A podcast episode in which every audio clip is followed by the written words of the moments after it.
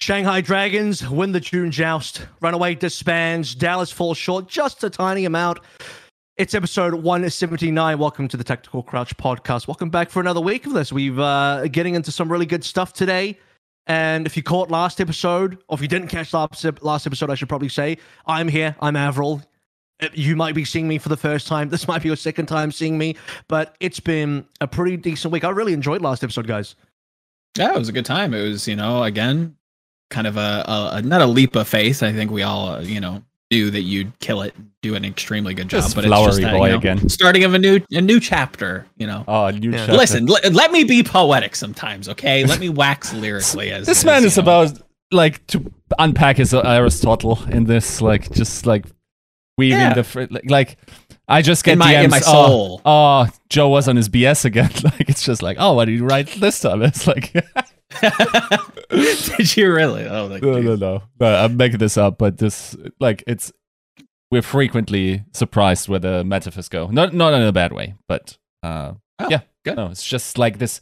Avril doesn't even know what it, he, uh, what we're talking about. Oh, simply Avril because he has no doesn't idea read how bad it Voldemort's gets. uh, I mean, Content I I don't- think about some stuff that happened 177 episodes ago. That's just what I'm getting out of this. Oh, this is this is this is almost farther gone. This no, is no, no. Like the it- podcast. it- it's it's more also like how he writes nowadays. You know, it's the it's like the the flowery bits. Like he used to start with like trees and pines and everything, and made a metaphor of like the Yep. flowers and the pines and the trees, and you know, like when those guys Stoner's were writing?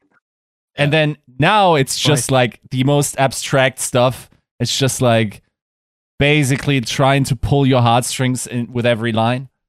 And uh, sometimes he accuses people of being people lazy. feel, man. That's that's just his portfolio. True. now. I mean, as the only non-writer here in this trio, you know, I, I got to do all my hot takes and controversy on this show, uh, and via Twitter. So that's uh, these are two. These are my two mediums, really. So uh, I don't know. Maybe I got to. It's more red anyway. Let's be honest. Like Oh, well, 100%. Got to put out a, a, an article to anger the Dallas fans or something like that. You know how it works. There you go. There you go. Um, uh, you know, it's it's what it's about. You know, you, you the internet exists to cause controversy. So you know, why wouldn't you? Why wouldn't you just dig into that? Uh, speaking of some controversial stuff, gentlemen, uh, we got some interesting topics today. I mean, not really controversial. There's only like just one major bit of news over the past week that kind of happened that was a little bit, you know, soul crushing. But overall, tournament and stuff went pretty well. And we're going to be pretty much recapping the June Joust tournament, talking over all those kind of results and looking at where the standings are, that kind of stuff. But as we head into the episode, gentlemen, to thank our our patrons first of all for episode 179. So this episode of Tactical Crouch uh, podcast is brought to you by Refine Bean, Fraudino, Battle Crab, Lolshin, Rick Zane, Sir Girthalot, Pork Chop Sammy, Casher67, Chara, Nathan, Your Misery, Fabled Steven, Roger B, Chris R34444, Bronze Hot Tub, Bronze Bot, Bronze Pot Boohow, I got that wrong, Hotel Bravo 11, Hunter Tane, Yiskas All Percentage Xiao Gel, and Chunk. Without further ado, gentlemen, uh, first thing I want to talk about is actually the runaway stuff because that came up pretty recently this week and felt like it'd be a good idea to go over it now instead of later on because we're about to get into heavy June Joust related topics and it'd be kind of weird to then just like kind of fit runaway in there while we're talking about June Joust. So I think we should go into it now. Um, pretty big stuff that happened is the fact that Runaway maybe currently I would say the longest running Overwatch team. I'm not even really saying Overwatch League here. I'm just saying Overwatch team in general. The longest running Overwatch team that I'm aware of has now officially disbanded and dissolved their Overwatch side of operations. When I read into their official announcement, they did specifically say Overwatch. Now, if you if, if we can take a look at the the actual yes, statement, they said, um, we're going to notify a little heavy and sad news. The journey of Runaway Overwatch team ends today. Now, as far as I'm aware, Runaway do also operate other teams. They have a League of Legends team still. Yes. I'm not too sure if they're still doing stuff in that space. Um, you know, they've been here since 2016, seven run-ups and eight wins. Um, and just a lot of history. Probably the most beloved team in Overwatch history across all the kind of rosters that they've had. So we're talking about franchise here in terms of Runaway. Um, and they're finally gone, which is, you know, I think a very sobering moment for Overwatch esports. One hundred percent. I mean, this is the team that you know we we fondly remember that comes out with their iconic let's let's be honest. It it's iconic. The the pink grandma sweaters.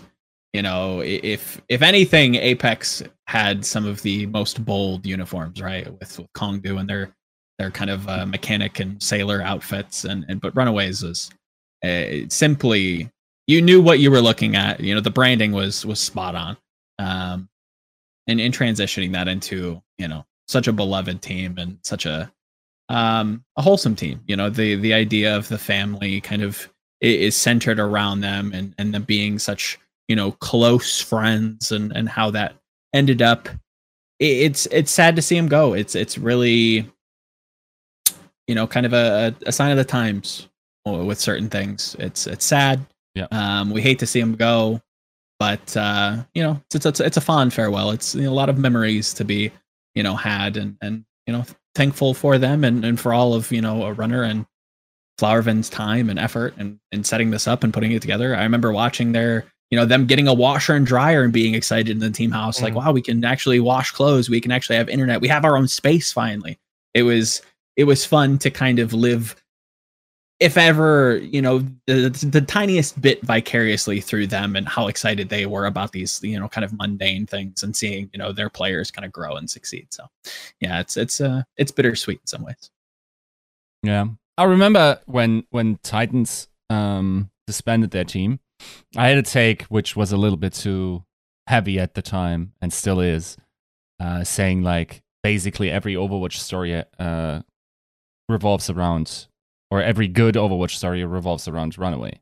Which is a bit reductive because there's good good stuff happening in Europe in, in terms of history of the game and how uh, Yeah. people develop there. But I will say there's never been a more important team in the history of Overwatch, if you think about it. oh yeah So Totally. you start from the storytelling aspect. It starts in season two, goes over to season, season three, season four as well. They're if they're not the champions, they're at least the the reflectors or like the villains that not villain characters, even though they did have villains at some points the rivals sometimes uh, in their team. Then they are the team that promoted the most, uh, actually not just talent, but high quality talent to the Overwatch League. Mm. Like, there's very few runaway players that were ever on bottom tier teams, right? Um, Shui comes Yeah. to mind, I guess. Um, otherwise, like these guys usually play uh, towards like the top five of the league, right? Um, what they brought in terms of storytelling, in terms of emotion, I don't know. I feel like, I feel like the metaphor of runner runner punching through the ceiling is perfect for this team. Like Yep. whatever they did, they somehow did it better than everyone else in their position with the resources that they had. And then like they they worked at some point capped in their ability to uh, bring that impact to, to to the wider Overwatch space and did their best. And for that you can only uh, thank them.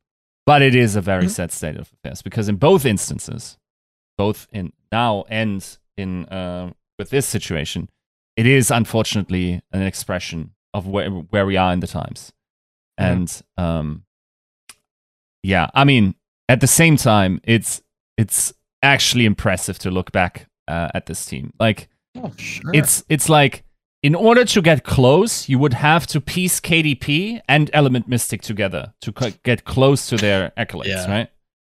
and even then you don't have like the the fe- like the the inner family like runner flowervin like that duo basically financially supporting the start of it right like it, you can't write this stuff Yeah, it, I mean, this is like the people's team, and I say the people's Yeah. team because it, it's like this is really real grassroots, kind of from the ground up, real mom and mom and dad kind of vibe with Flowervin and Runner. Um, I mean, literally married couple, and they even have a kid. And then Runner's always described his team's, you know, the, the players on his team as his other kids. Um, I mean, I think both Flower, Flowervin and Runner have described their players in that kind of way. Uh, but I think the reason why the, this team is so beloved and has such a great history and has had for the longest time, I'm pretty sure, definitely in Korea, the largest Overwatch fan base in terms of, you know, uh, for for an endemic Korean team.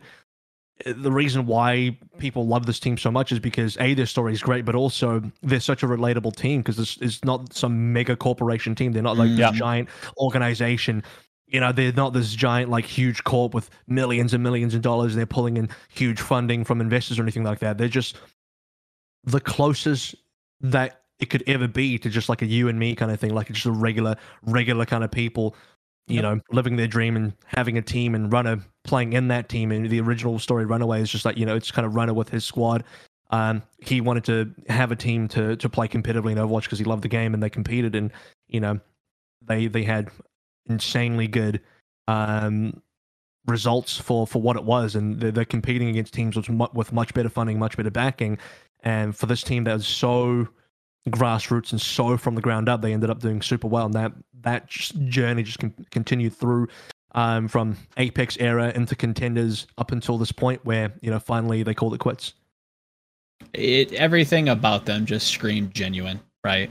Um, from like you said, the relatability to how successful they've been across how many years? Five getting I mean if we if we really stretching it, it's, No, for it's sure, five. but Yeah. it's it's it's just impressive that they've they've kind of invested in this game that long. Um and in a weird way, I I, I hope there, there's a part of my heart, my brain is definitely fighting me on this, but my heart is like maybe there's some some hope here. Maybe there's a some positive spin where maybe Runner and Flowervin get brought into an Overwatch League team and and they're the new GMs for a rebuild next season and they're going to Yeah. take because again, when you look at this team's history, it's consistently filtered up new talent, but it's also brought in a ton of new talent as well. There's there's obvious skills there that both of these individuals have have crafted over these, you know, 4 to 5 years that these teams can put a price tag on and, and say, look, like you've been very successful in this. Yes, you may have stopped your own individual, you know, team or organization, but would you like to come on and, and work for us? I think that'd be a super fun story. Maybe there's, you know, some tie in of the branding. Maybe somebody rebrands. I don't know. Like there's a small world where this might happen, but um, for my own coping state, I choose to live there at the moment. It's um, I think, uh, assuming they have other teams, which I think they do, they'll be Yeah. moving towards that and just working towards that probably. yeah. on the Runaway brand. I think I don't actually know. I'm I'm sort of speculating and guessing here. Hmm. um because I knew they were running other esports teams, but um they would, I, as far as I'm aware, in the, the specific announcements, that the wording of it was for Overwatch. It could actually be for the entire Runaway brand, which would be a little bit more sad. Um, but uh, even so, Overwatch was like their main brand. That was like their main Yeah. team, and yeah, there was a brilliant kind of thread on Twitter of uh, translations from. It might have been yeah, it was from the stream that uh, Flowervin and Runner did to actually announce and Kevin Kim uh, at Kevin Kim Lol, who is a translator for Horizon Esports, translated a whole bunch of stuff over about you know how Runner they were thinking about maybe disbanding even six to seven months prior. Um, it's been you know four years of them operating Runaway as you know Runner's been on the team and also as you know the owner and everything like that. And during that time as well, by the way, this isn't part of the actual translation, but I remember when Runner actually went to the military for his Mm. mandatory service, and Flowervin was running the team kind of solo. And uh, ironically, that's when they actually started winning, and they stopped coming second. They actually started pounding from there and started winning from. Uh, that was like Generation Two Runaway, and Mm. you talk about the fact that every single Runaway squad to date has been super successful. Even their latest one, which you'd argue probably had maybe the least success, they still ended up having really good runs. They, you know, they didn't win, they didn't get to a grand final anymore, but they had um, a team that came closer to taking down the grand finalists, which was O2 Blast in the season that I was just a, a part of. And part of me secretly, well, not even secretly, but you know, I wouldn't even say selfishly. I was going to say selfishly, but I think a lot of people would agree would have loved to have seen uh, Runaway operate for at least one more season, close out the year. But Sure. reading through the interview, well, not the interview, reading through the translation of the stream they did, it seems like they were, you know, in a state of financial uh, duress with the team, and it was getting expensive and all this kind of stuff and time as well. I mean, again, this is this is like a family venture. Yeah. They have their own kid as well. Um, they have other things to look after. Um, they have to stream as well because they're they're both Flowervin and a Runner mainly stream as a source of income, if I read everything correctly. And mm. just trying to handle everything and juggling everything means they're not really doing enough. And you know, there's a part of that translation which says runner says I needed to stream, but that means I can't take proper care of the team. Flowervin says chasing two rabbits, but you can't catch both. Runner says you can't. If I focus my attention on the kids, which is the the Overwatch team, I have to take a step back from streaming. I tried that last year, but just because I did that doesn't mean situation with the league doesn't get better. The dilemma with the system cycle merge is the biggest thing with the move from Twitch to YouTube. There was no longer the aforementioned overlap. He's talking about how like at least if it was on Twitch, he could be co-streaming on Twitch and maybe some sort of overlap with his Twitch audience. It's just yeah, he's he, in that specific interview. He um, not interviewed the translation. He listed out a whole bunch of issues that uh, he was having, um, which led to the eventual demise of the team. hmm Yeah, I I, I think Yiska mentioned this point kind of at the top of the you know the the, the breakdown, but it, it was kind of surprising to see them go this long with kind of still kind of maintaining that mom and pop, you know, ragtag, just kind of throwing it together by the seat of their pants and not you know trying to take on some sort of money. And credit to them, they did it for such a long time and were extremely successful. Um, literally paying out of their own pocket to fund what is effectively one of you know, like you said, the the, the best or, one of the most um, centric stories and and the Overwatch lore, right? I, I I think the the orbiting metaphor, right? Most most Mhm. stories tend to orbit around uh, Runaway and their tail. So, yeah, it's it's a it's a sad day, terrible day for Rain. It's, it's it's also part of me thinks could you have maybe like made it through the season, waited for Overwatch 2, see what the market is like then, and then come back? That's part of me hopes that. I mean, there's. I there's think that was mentioned. I'll try and find it? it? for you. Go on. right. I'll try Um, and find it for you while you. It's it's also the other thing is I mean we know that in the Overwatch League certain teams Mhm. have esports team partners. So the investors have esports teams like Yeah, I'm thinking of Vancouver Titans and Luminosity, something like this, right? It would be super dope if there was ever a possibility where m- maybe we, if we had an expansion slot open up uh, a second one in Korea, that would be at least the managerial team of, uh, you know, Fla- uh, Run and Flowen.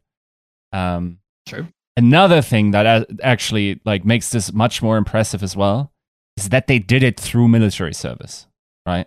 hmm like that in itself like not only does that cut down on your ability to help out with a business it also cuts down on your streaming income i would imagine right? If you suddenly only have one of, of the, those guys streaming in that regard like it's it's a big thing right? And uh, that was particularly impressive that they were able to maintain their honestly excellence throughout all these seasons and basically not skipping a beat. Actually probably getting Uh, more uh, successful once runner was I gotta add a bit of context because you're. I know you're talking about like you know maybe they could join up and be an organ that way, something related to Overwatch League. But typically, when um, a franchise wants to partner with an endemic team to do that kind of stuff, I mean, use Luminosity as, a- as the example. We're, we're talking about more like um, refined organizations that are have a little bit more backing, a little bit of infrastructure involved. You know, and Runaway are so grassroots. They're not really that type of team. I could see somebody like Runner being picked up. Someone might offer like, "Hey, Runner, would you like to be a GM, or like, would you like to be this or that, or maybe for both you run Runner and Flowervin, or either one." Um, but like as a as a like a runaway thing, I don't know. To me, this feels I wouldn't say pretty final, but um, I can see this being like, and you you you were saying before as well, like why not wait for Overwatch two? I think the better option that maybe they're taking now is if you're gonna wait for Overwatch two, maybe the better decision is to go on hiatus now, then actually wait for Overwatch two, and then when that comes out, reassess the situation rather than if you are bleeding cash, keep bleeding up until that point where you might just end up bleeding out and do irreversible damage, put yourself sure. into put yourself into ma- massive debt. Um, but I mean, that was actually mentioned. It was like, what does it say here? It was. It has been a while since we were operating at a loss. I've been stubborn in that past and to continue operating team, which is why we have gotten this far. Those around me asked if I could wait for Overwatch 2 at least. Um, I don't think he actually put in an answer.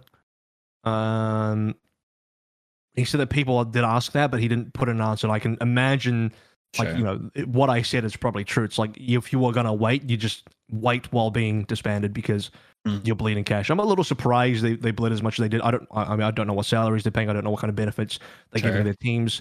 Um, I think they have operated Team House in the past, but I think that was more like I don't know if that's just within Runner's own house itself. Um, Right. But for example, by the way, they've actually managed to ship off 15 players to the Overwatch League over the entire course of Runaway. If I've just looked through all their Yeah. past players, and they have so many players, and that's just Overwatch League, by the way. We're talking about buyouts here, in terms of Overwatch League teams having to buy out. Obviously, everyone remembers the, remembers the massive Vancouver Titans uh, buyout where they sold off how many players was that? Eight players all in one go. Um, and they really wanted to keep the team together and all that kind of stuff as well. So I can imagine they got a tidy sum from that. I don't, no idea how, how much money they earned. Um, but if you include all the buyouts from 15 players, they probably got a decent amount of money. But then they're also having to cover operational costs of keeping those players going. So they really need to, you know, the hope is for a lot of these tier two teams, and this is not even just runaway anymore. This is like every tier two team to Mm. justify their existence. Really, you need to be a team that can sell off a player to the Overwatch League or sell off to a player to another team to pay off that uh, buyout fee, and then you've maybe justified the money you've you've spent, and hopefully that buyout fee covers the cost that you put into developing that player, so that you can make a little bit of profit on that as well, because that's the whole point of having any sort of business, right? So. Mhm. Um, crazy to me that it ended up one of the most successful teams in exporting players to the league still ended up operating a loss. hmm Yeah. Yeah. By the way, say a lot about underestimate. the other team. th- there's there's also another thing that comes with this. It's maybe a little bit underrated, but there's suddenly a bunch of free agents that are actually all pretty good, right? Is this mid-season pickup pickings like are you are there any players you're looking at and you're going like, okay, I want to put, put this I mean, Merit is the obvious one for me as well. Uh, I might be the only one on the Heineken for a planet who's like 50 50 on merit. I think he's very hit or miss. Everyone sings his praises, but I've I've seen some really awkward moments as well. Yeah. That that says to me like, well, you know, it, it balances out his really good. Like you said, hit or miss. Like on his good Mhm. days, he's really there, but I mean, he's he um he's not That's quite a the- Hisu. It's not quite a Hisu. But then there's a lot of players that are not quite, you know, the Yeah. same as what we had in in the previous iteration of Runaway. Mhm. Just hard and to you can on. you can kind of tie that to a lot of players. Like I remember Shy last, or it might not even been last year. Maybe I'm getting my timelines mixed up, but I remember Shy doing some real goofy stuff, and and it doesn't it doesn't necessarily detract. I think Merit is definitely like a step down from that, but is somebody super exciting that if you were if he was given the right coaching, Mhm. plugged into the right situation, I think he could really surprise some people. Maybe not rookie of the year status, depending on his class, but definitely somebody to to 100% keep your eyes on. If Well, I don't you're know if anyone familiar. needs a player now though, because all the teams are kind of full up. exactly. Like who, you know, who are you replacing? If you're the only person on who's I think kind of positions are really in a bit of a bind, as it could be like Mike Kelly or a Godsby. But Yep. though we're looking at teams where like I think Hangzhou are fine, whether they have Godsby or not. Um, I think Guangzhou might want to think about replacing Mike Kelly, but he maybe he gets better as well. Um, but I don't see a lot of positions open in the league where like, man, they got to get the, the Agreed. positions up for grabs. These positions are at risk. There's not a lot of them that exist for me. And on the teams that are performing poorly, they're not interested in replacing players anyway because they're they're looking to just kind of survive for the year and have a team for the year and do whatever. Right? They don't they don't necessarily. I'm not talking about the team itself, but I'm talking about like the maybe the management side. They're probably not super bothered that they're losing. They probably knew they were going to lose anyway, so they're not interested in trying to get better players. Because if they were interested in trying to get better players, they would have done that before the season started. Yep. I think this is where or this this is the start. Uh, and and funnily enough, it kind of hits mid season.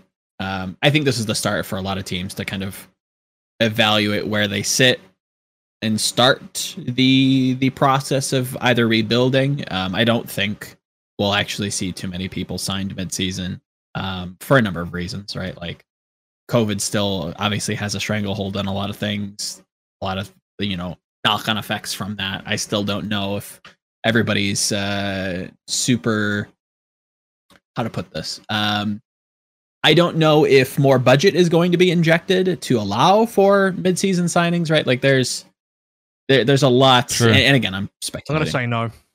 Yeah, I, I don't think that mid-season's going to see a ton of movement. I think this is where teams start to plan for the future.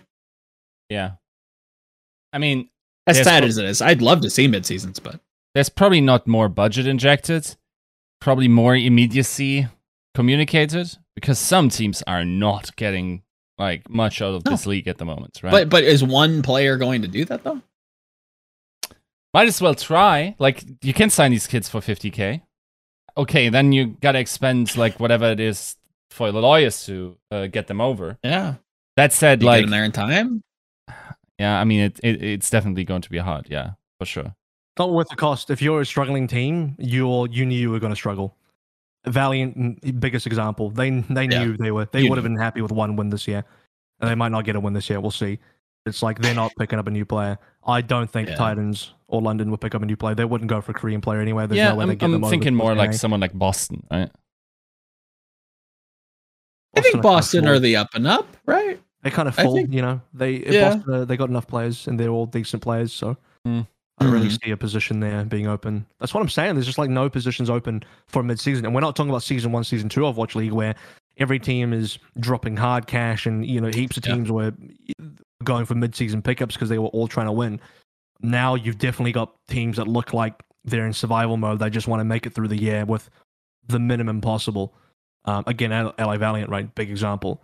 So I just don't see. And you think you've got players like the biggest example of like would a Chinese team pick up a Korean player? You got the whole Takayaki in Korea thing while Hangzhou play, and then he's got bad ping. Yeah. Like you want to go through that. You, you can't even get these Korean players into China if they play online. It sucks anyway. So it's just like no, I, I don't even see a Chinese team going for it. Mm. Um, and The that would be the most viable. Yeah.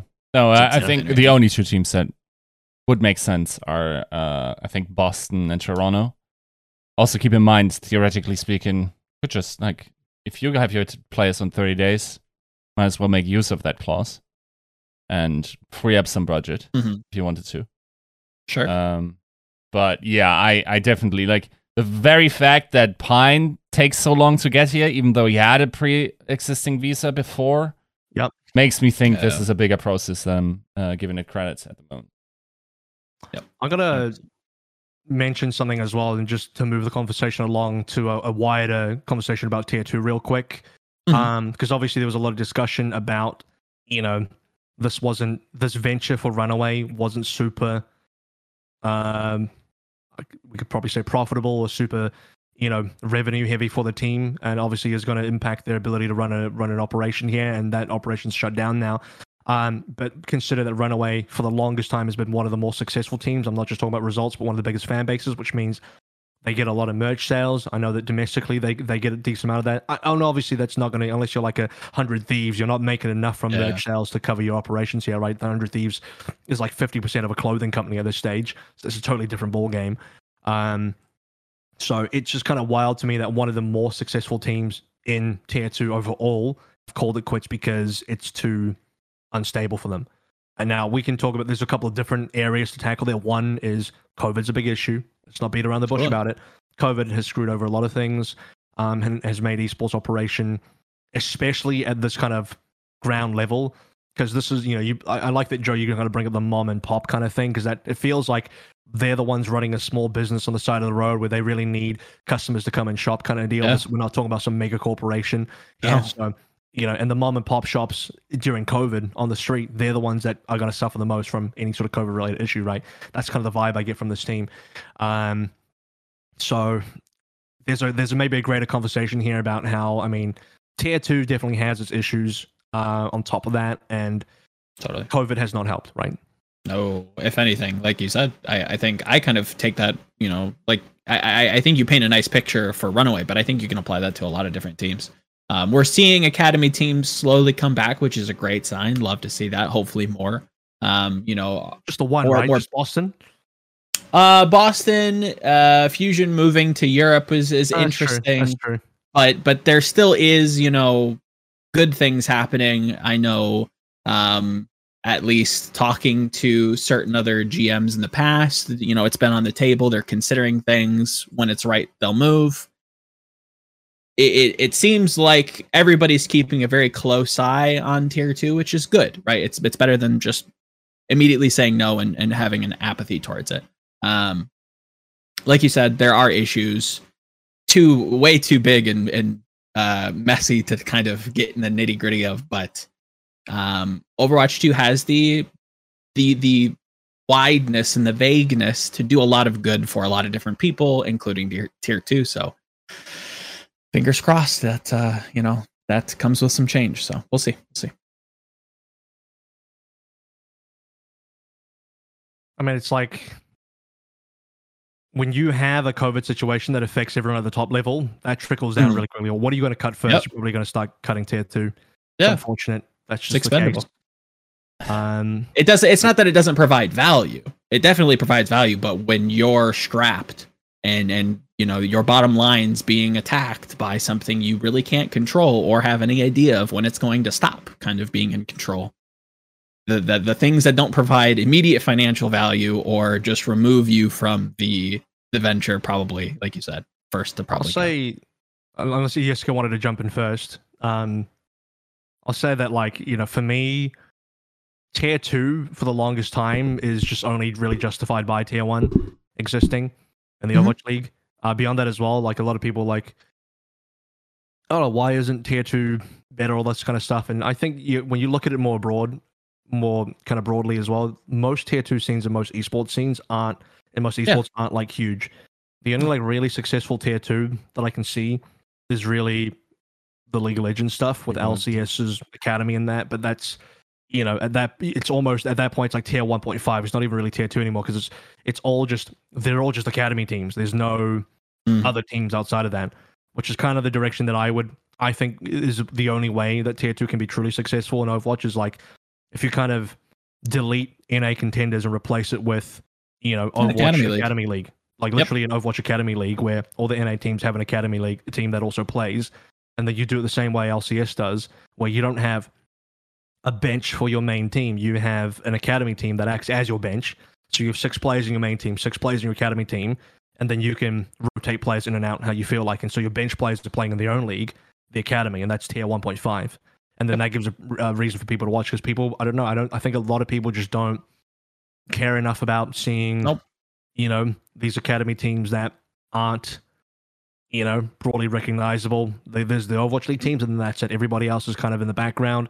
Uh, people would care a lot more if it was based on an academy system, but that gets expensive for the Overwatch League team. There needs to be some justification there, and there's a reason why a lot of the, you know, known esports orgs have kind of pulled out of Overwatch tier two as well because you you no longer get the kind of, you know, um even back in the day you know when you had way back in the day before obviously you had the Fnatics and the tsms and the luminosities and all that, that those are long gone now and you're not going to see any of that in tier 2 yeah I mean, there's a there's a point to be made about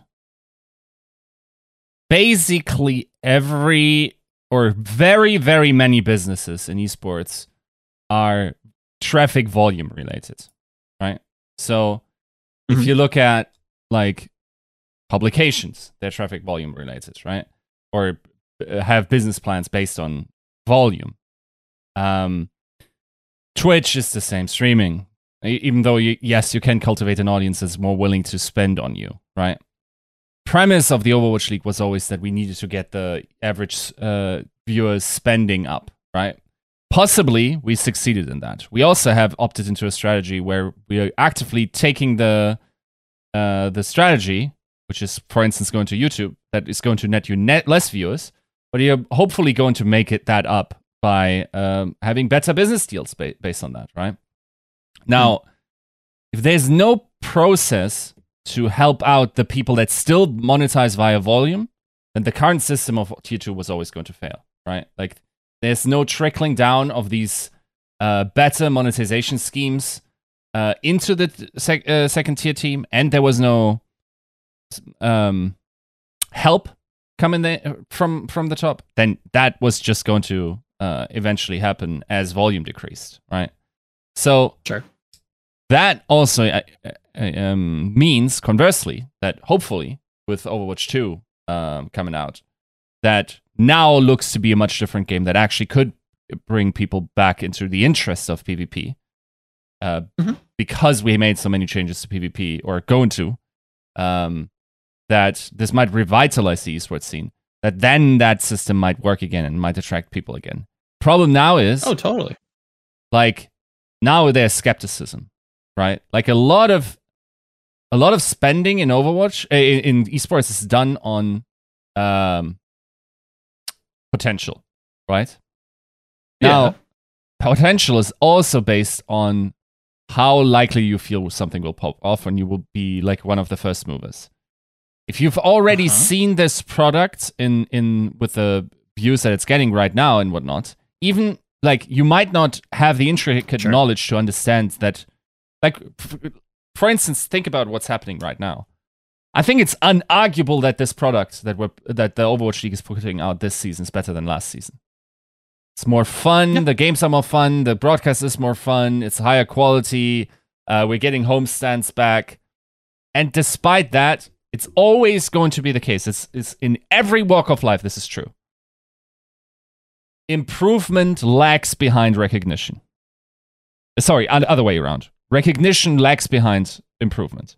So you have to be good for a long time until peop people realize Oh, wait a okay. moment like this is actually like has gotten way better and i cogn like i'm aware that this has gotten better right like it, it Hmm. needs to seep into them and that's unfortunately the case that we it, it feels like we're in this delta between the two spaces right now and i'm not sure if we're catching up until overwatch 2 hits that said i hope that this means that people take into account that this league's production and product has gotten a lot more viewer friendly and uh, attracting than uh, last season. There's a huge improvement uh, there, right? So if this keeps 100%. moving into that tra- trajectory, I hope at least endemic people, like think of all the esports organizations that ne- have never gotten into Overwatch, like the big ones. Um, maybe Mhm. that, like, like them seeing that we're going into the more, you know, content creaty, like jokey, like that type of niche where a lot of them are moving into. Um, maybe that helps us. I think that's a big move, by the That way, that a lot of the, the esports are doing, right? Like if you look at League of Legends, like the bro- broadcast is entertainment a lot of the time with their production of like, you know, the mu- music videos. If you look at the Dota, the, do you do I have to talk about the Do- Dota Animator? Like what, what, what kind of a mess Yeah. that was? you Um, know where your bread's buttered. Let's let's be honest, folks. yeah, and like Overwatch League is moving into that direction. Um, and It's taken a while, but we're getting there. yeah, I think I think that's a confident factor that needs to be a reality within evaluations. Yeah, Just not sure if it's that, you know, tangible it's to investors. all fine and good for Overwatch League. That doesn't. I don't see that helping tier two. Like the problem is tier two is tier two. It's literally marketed as the worst product because it is. Yeah. Unfortunately, it's not. It's worse in the sense that like it's got the, you know, lower quality players and teams and competition, whatever. Like that's just the reality. But the, you don't. Hmm. You don't get the big orgs investing into tier two. They invest. They're they're coming in for the big things. They're not playing Overwatch League. It's pointless. Totally. Um, like this doesn't really. At the end of the day, um, I think I think the Overwatch League broadcast and you know, someone that's in it, it's it's brilliant this year. I love it this year. It's it's, it's really brilliant uh, how the esport is. Um, it's moving in all the right directions. That hasn't trickled down into tier two yet. That's that's got right now. Tier two is its own thing that is. You know, I think there have been some improvements in terms of allowing each region to have its own sort of format and do what works for its own regions, but there's nothing there that makes people want to watch tier two more. I mean, there's a lot of support in terms of endemically like support tier two, but then like half the people that say Yeah. that don't actually watch anyway. Yes. Um, and there's just not a lot of reason for you to want to watch tier two. And there's no, and we talk about, you know, you brought up teams that need traffic to come on through. Even if there was a little bit more traffic, that's one thing. Um, but you can't sell sponsorships on tier two because the, the, there's a lot of sponsorship restriction in general. That's just all locked up. So if you're a team wanting to operate in Mm. tier two, unless you're literally like a player-based team that isn't paying salaries, that doesn't have overhead costs, and that's just playing for the sake of playing, you know, you're in trouble. You can't be an actual organization that needs to make money and operate in tier two because you're just going to lose. Um, you're not selling sponsorship here, and you are not getting enough viewership to justify anything. So it's um, I can see why all these teams, for the longest time, have pulled out. Academy teams have pulled out.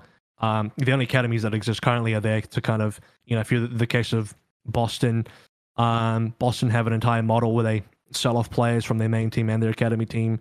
Um, you brought up Fusion, Joe, and it's like, well, I get it, but you know, Fusion University are back to supplement the fact that they have players stuck in Europe who need something to do Yeah. right now, and it makes sense for them to play in contenders, so might as well revive which is valuable. It's Yeah, not it's- monetarily it's not like- valuable, but it's not like it's not like Fusion saying, "Oh, we see a lot of of Exactly. financial benefit here in tier two, so let's invest in it again." It's no, we have players here and they need to play, Yeah. so they might as well play. Um, so you don't know. I mean, to your to your point, right? Like uh the league itself, right? The Overwatch League, you know, Prime, call it that, um, has you know found its sea legs or the the beginning of its you know uh, stability when it comes to like its voice of its broadcast. I think as we see that continue to grow, that may trickle down, or that freedom that you know the league is given could supplement itself in in tier two quite a lot. Um, and in that same way, I think you mentioned something that I've been very in support of for a long time is creating an academy league. I think having fan bases like the Dallas Fuel, like the Houston Outlaws, like Atlanta, right? Having a, a very clear, defined, like this is your academy team. If you want to see where the coaches are looking for the main team, even if it's kind of a, a benevolent lie in some you know instances, as mean as that might sound, um, it does draw people in. I, I, I do believe that. I think Blizzard, if anything, has done a great job at attracting that that super passionate traditional sports fan that's like, this is my team. I'm here for it. I want to be an Atlanta supporter. So where else can I be supporting this team or this franchise, right? If they have an academy team, I'm gonna go watch them. If they're, you know, participating in this event, I'm gonna go over there and, and show some love. I think that along with Overwatch 2 and possibly, you know, the the in you know shot in the arm for the Overwatch League itself, it it does have potential to to double back to Yiska's point. Um, but it predicates a lot on put a reset button on it. Yes, one hundred percent. This this whole thing is a reset button. Um, it it just has to be communicated very early, which um is is is is rough, right? It's a it's a very big reach to say. All of these things kind of have to align for it to be successful, You but even if some the of them do. button. Because if- Exactly. If, it just if Overwatch 2 releases and contenders is just what it is right now, again, Yeah, in Overwatch it's- 2, it's going down nothing's the gonna same change. path. Nothing 100%. will change. You're going to get a bit of you're going to get a brief viewership bump because of new players coming in. Right. That, that's it. Then Yeah. the, That's the, the novelty will wear off. the fundamental structure of the whole thing is just not attractive enough. 100%. Yeah. The thing is, like, I think there's definitely a thing to be said about size of a scene and the the f- the percentages of what is then sustainable, right? Like, there's Mm. writers in basketball that, uh, like, for instance, um, like write very esoteric topics, right? And you you ask yourself, who would read that? Well, 0.001% of the audience will. Turns out that's sustainable in a sport that is watch- watched a lot. has millions, Right? Yeah, worldwide, billions of people. Yeah. So the same is true. Like sometimes I'm really like amazed by what kind of content creators, for instance, in League of Legends, can make a living based on uh, what kind of content they put out. Right. Hmm. Um, I'm thinking of maybe Ashley Kang, who does post match interviews and a lot of that type of stuff. Right. Um, where it's like, like the the the size of the scene and the trickle down process of like there's a certain percentage of people that are interested in every little part of content that you might think about. And if the Overwatch League was to explode to be a tier one esport, then that would also inevitably uh, impact contenders positively. Hundred percent. Used to get 10k concurrent on NA contenders on Twitch in its heyday. I think the prime, the absolute peak of contenders. I'm talking about like I don't I don't count Post contender season season zero, zero, which is yeah. basically like Overwatch prequel, like Yeah. Overwatch League prequel. That doesn't count because that's just Overwatch League. Yeah. But like real contenders, that's not not Overwatch League. Was like season one, 2018, right? In a live Yep. desk, you had ZP. Um, you know, I think it was Amika and Jameson as well, something like that. And then they had um Old Spice as a sponsor, 10k concurrence on on if I remember correctly, most of the matches. Right. Um, that and like all these academy teams, like oh, so many academy teams.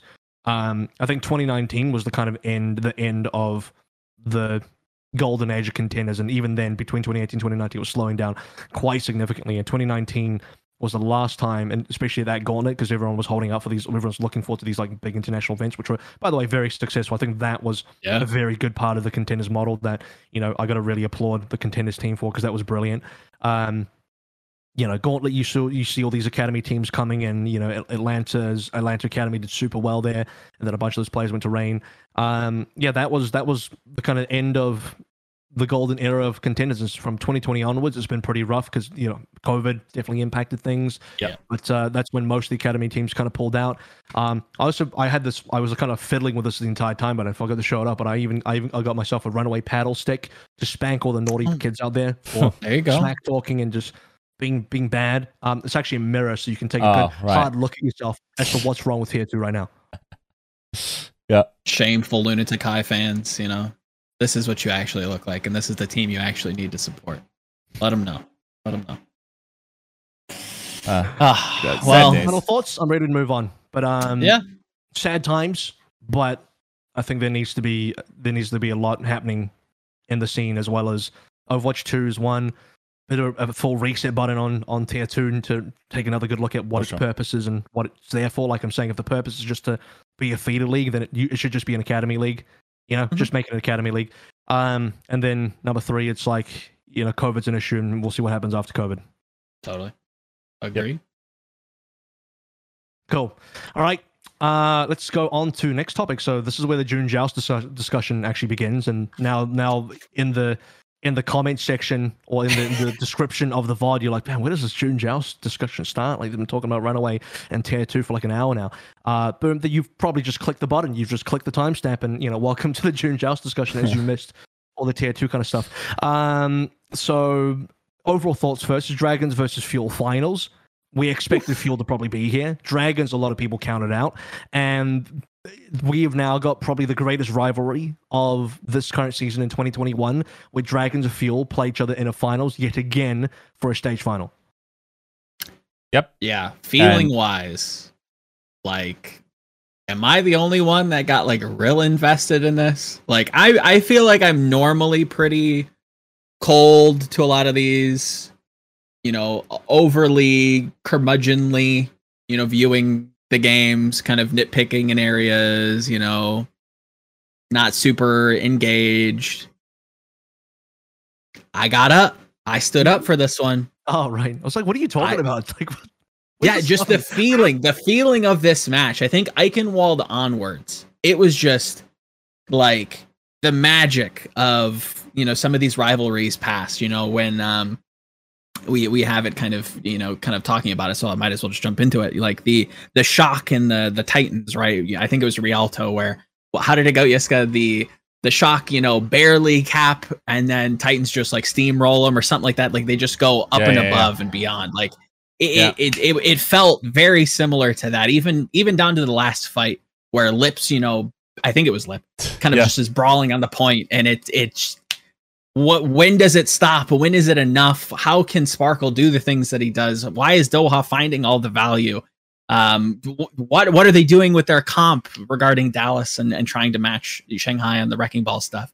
Um, it, it had it all, and then some, and it and yeah, it it felt like a final. It felt like it should have been an arena. It felt like a grand final. It, it was it was very. Oh, it was exciting. Final. I mean, You it was, season. but yeah, you mean the yeah, whole season wise, season wise, it, it felt like it should have been on stage. It might. Be. It was. It, might be the grand final as well. Hopefully, hopefully. I'll, I'll also straight up tell you, yes, like even if Fuel wins that fight, they probably have two more fights to win or something uh, after that. And yes, they would have gotten a new time bank because they pushed it. They Mm. have no business winning that fight. Like Lip rips that out of impossibility with just like Yeah. quick, quick three ones. That made no sense. Like I, I uh, went back, watched it again. Then like it's, it's just it, it shouldn't happen. And if you actually carefully watch, this man stands in Death Blossom and he has like 17 HP or something at one point. Mhm. Like if he drops there, it's just over that fight, and y- you have a new reboot, and you might have a different champion. Like I think that's that's like an underappreciated point that I don't know. Like if you look at this Dragons team in hindsight about these players, and I was I was surprised that nobody uh, nobody talked this much about the lip play. But the more magical place this this June Joust t- tournament cycle in general, and also in the knockout stages, it, it it feels like the magic was part of the Dragon side, wasn't it? This time, like Mhm. Dragon's magic. it's it starts Yeah. with the Void three man uh, call down BS that shouldn't catch three people there.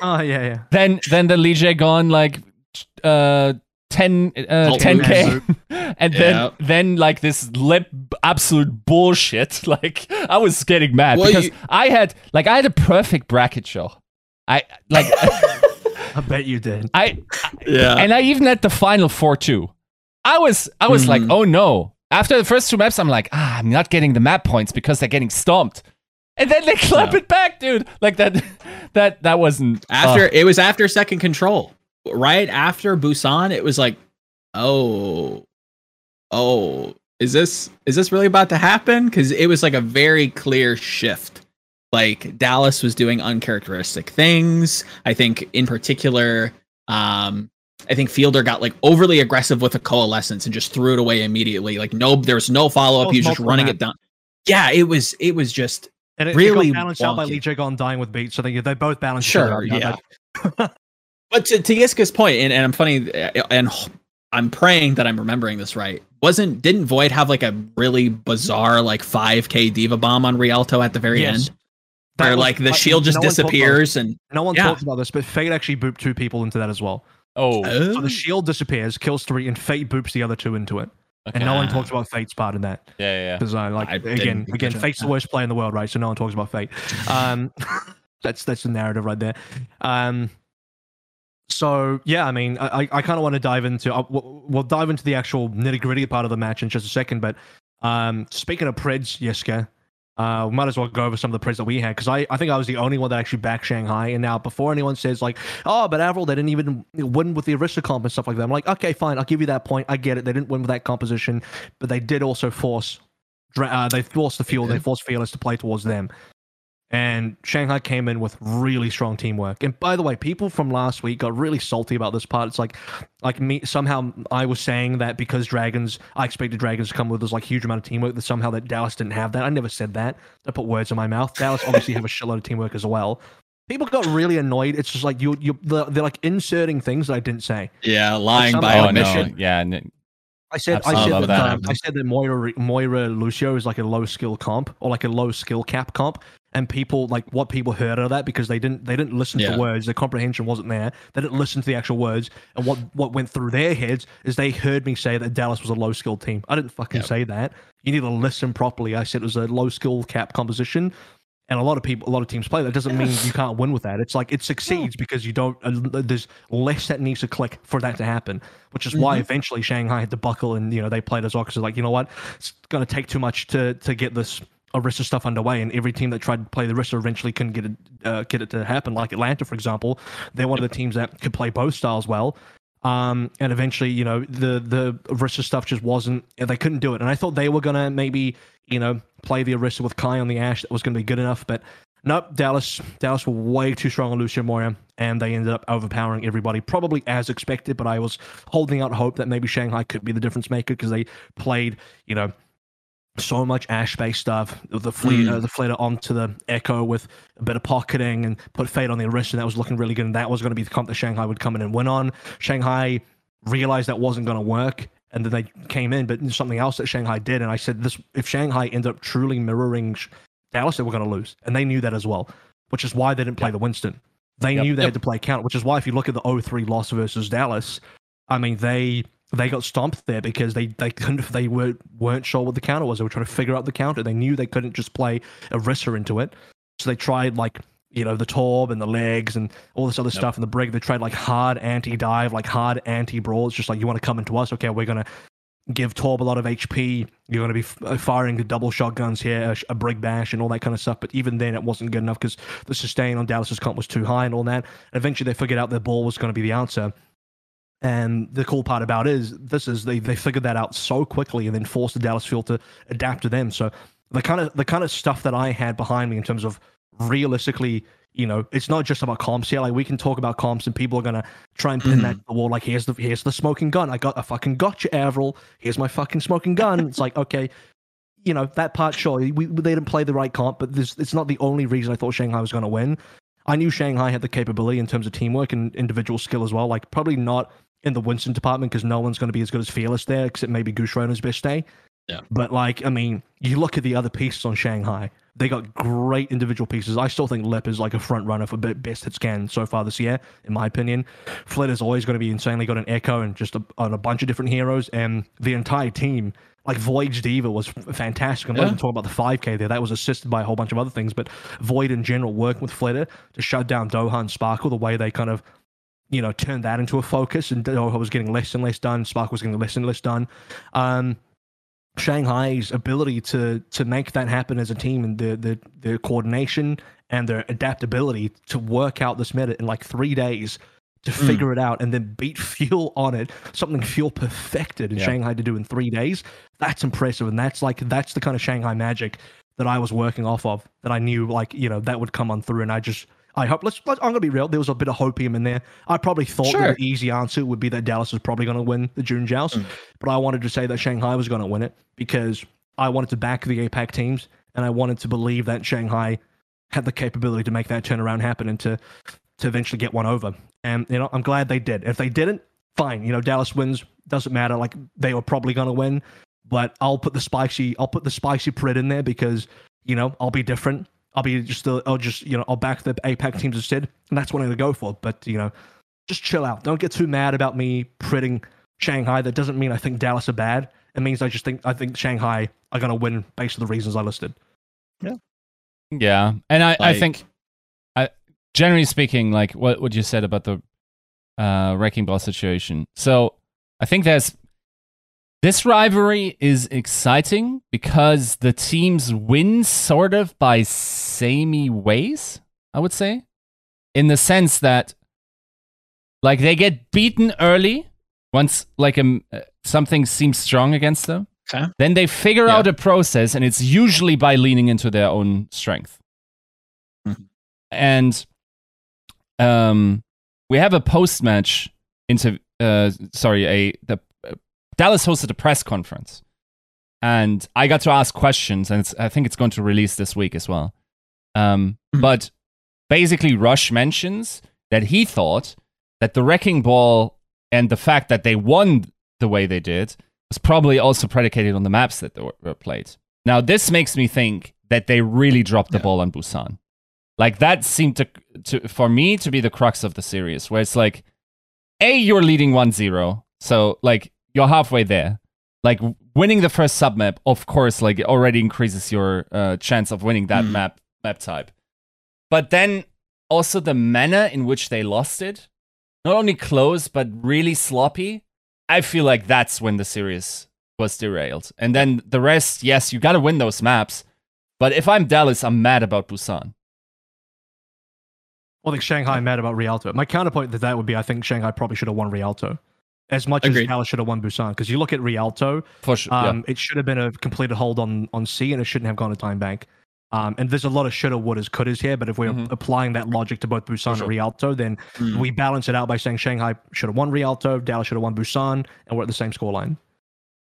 when it came to this, and this is kind of for the both of you when it comes to like the general feel when we we first load into that first control sub map and you see what both teams are running um what did it feel like for the both of you? I immediately kind of viewed that as like a strategic white flag from shanghai. As much as yes the wrecking ball does change a lot uh, i'm, I'm not saying that it doesn't but when it comes to like the archetype and what exactly these compositions want to do you have one team who's had what two days to kind of come up with something against a team that they've already lost to convincing or the team that still is running the same thing that nobody's found out an answer to that looks strikingly similar um, in the way that it works to the, the opposition coming from the lower bracket did that kind of come across to you immediately did that narrative kind of stick out for the both of you both of you at all Can't say it has. I got a short answer.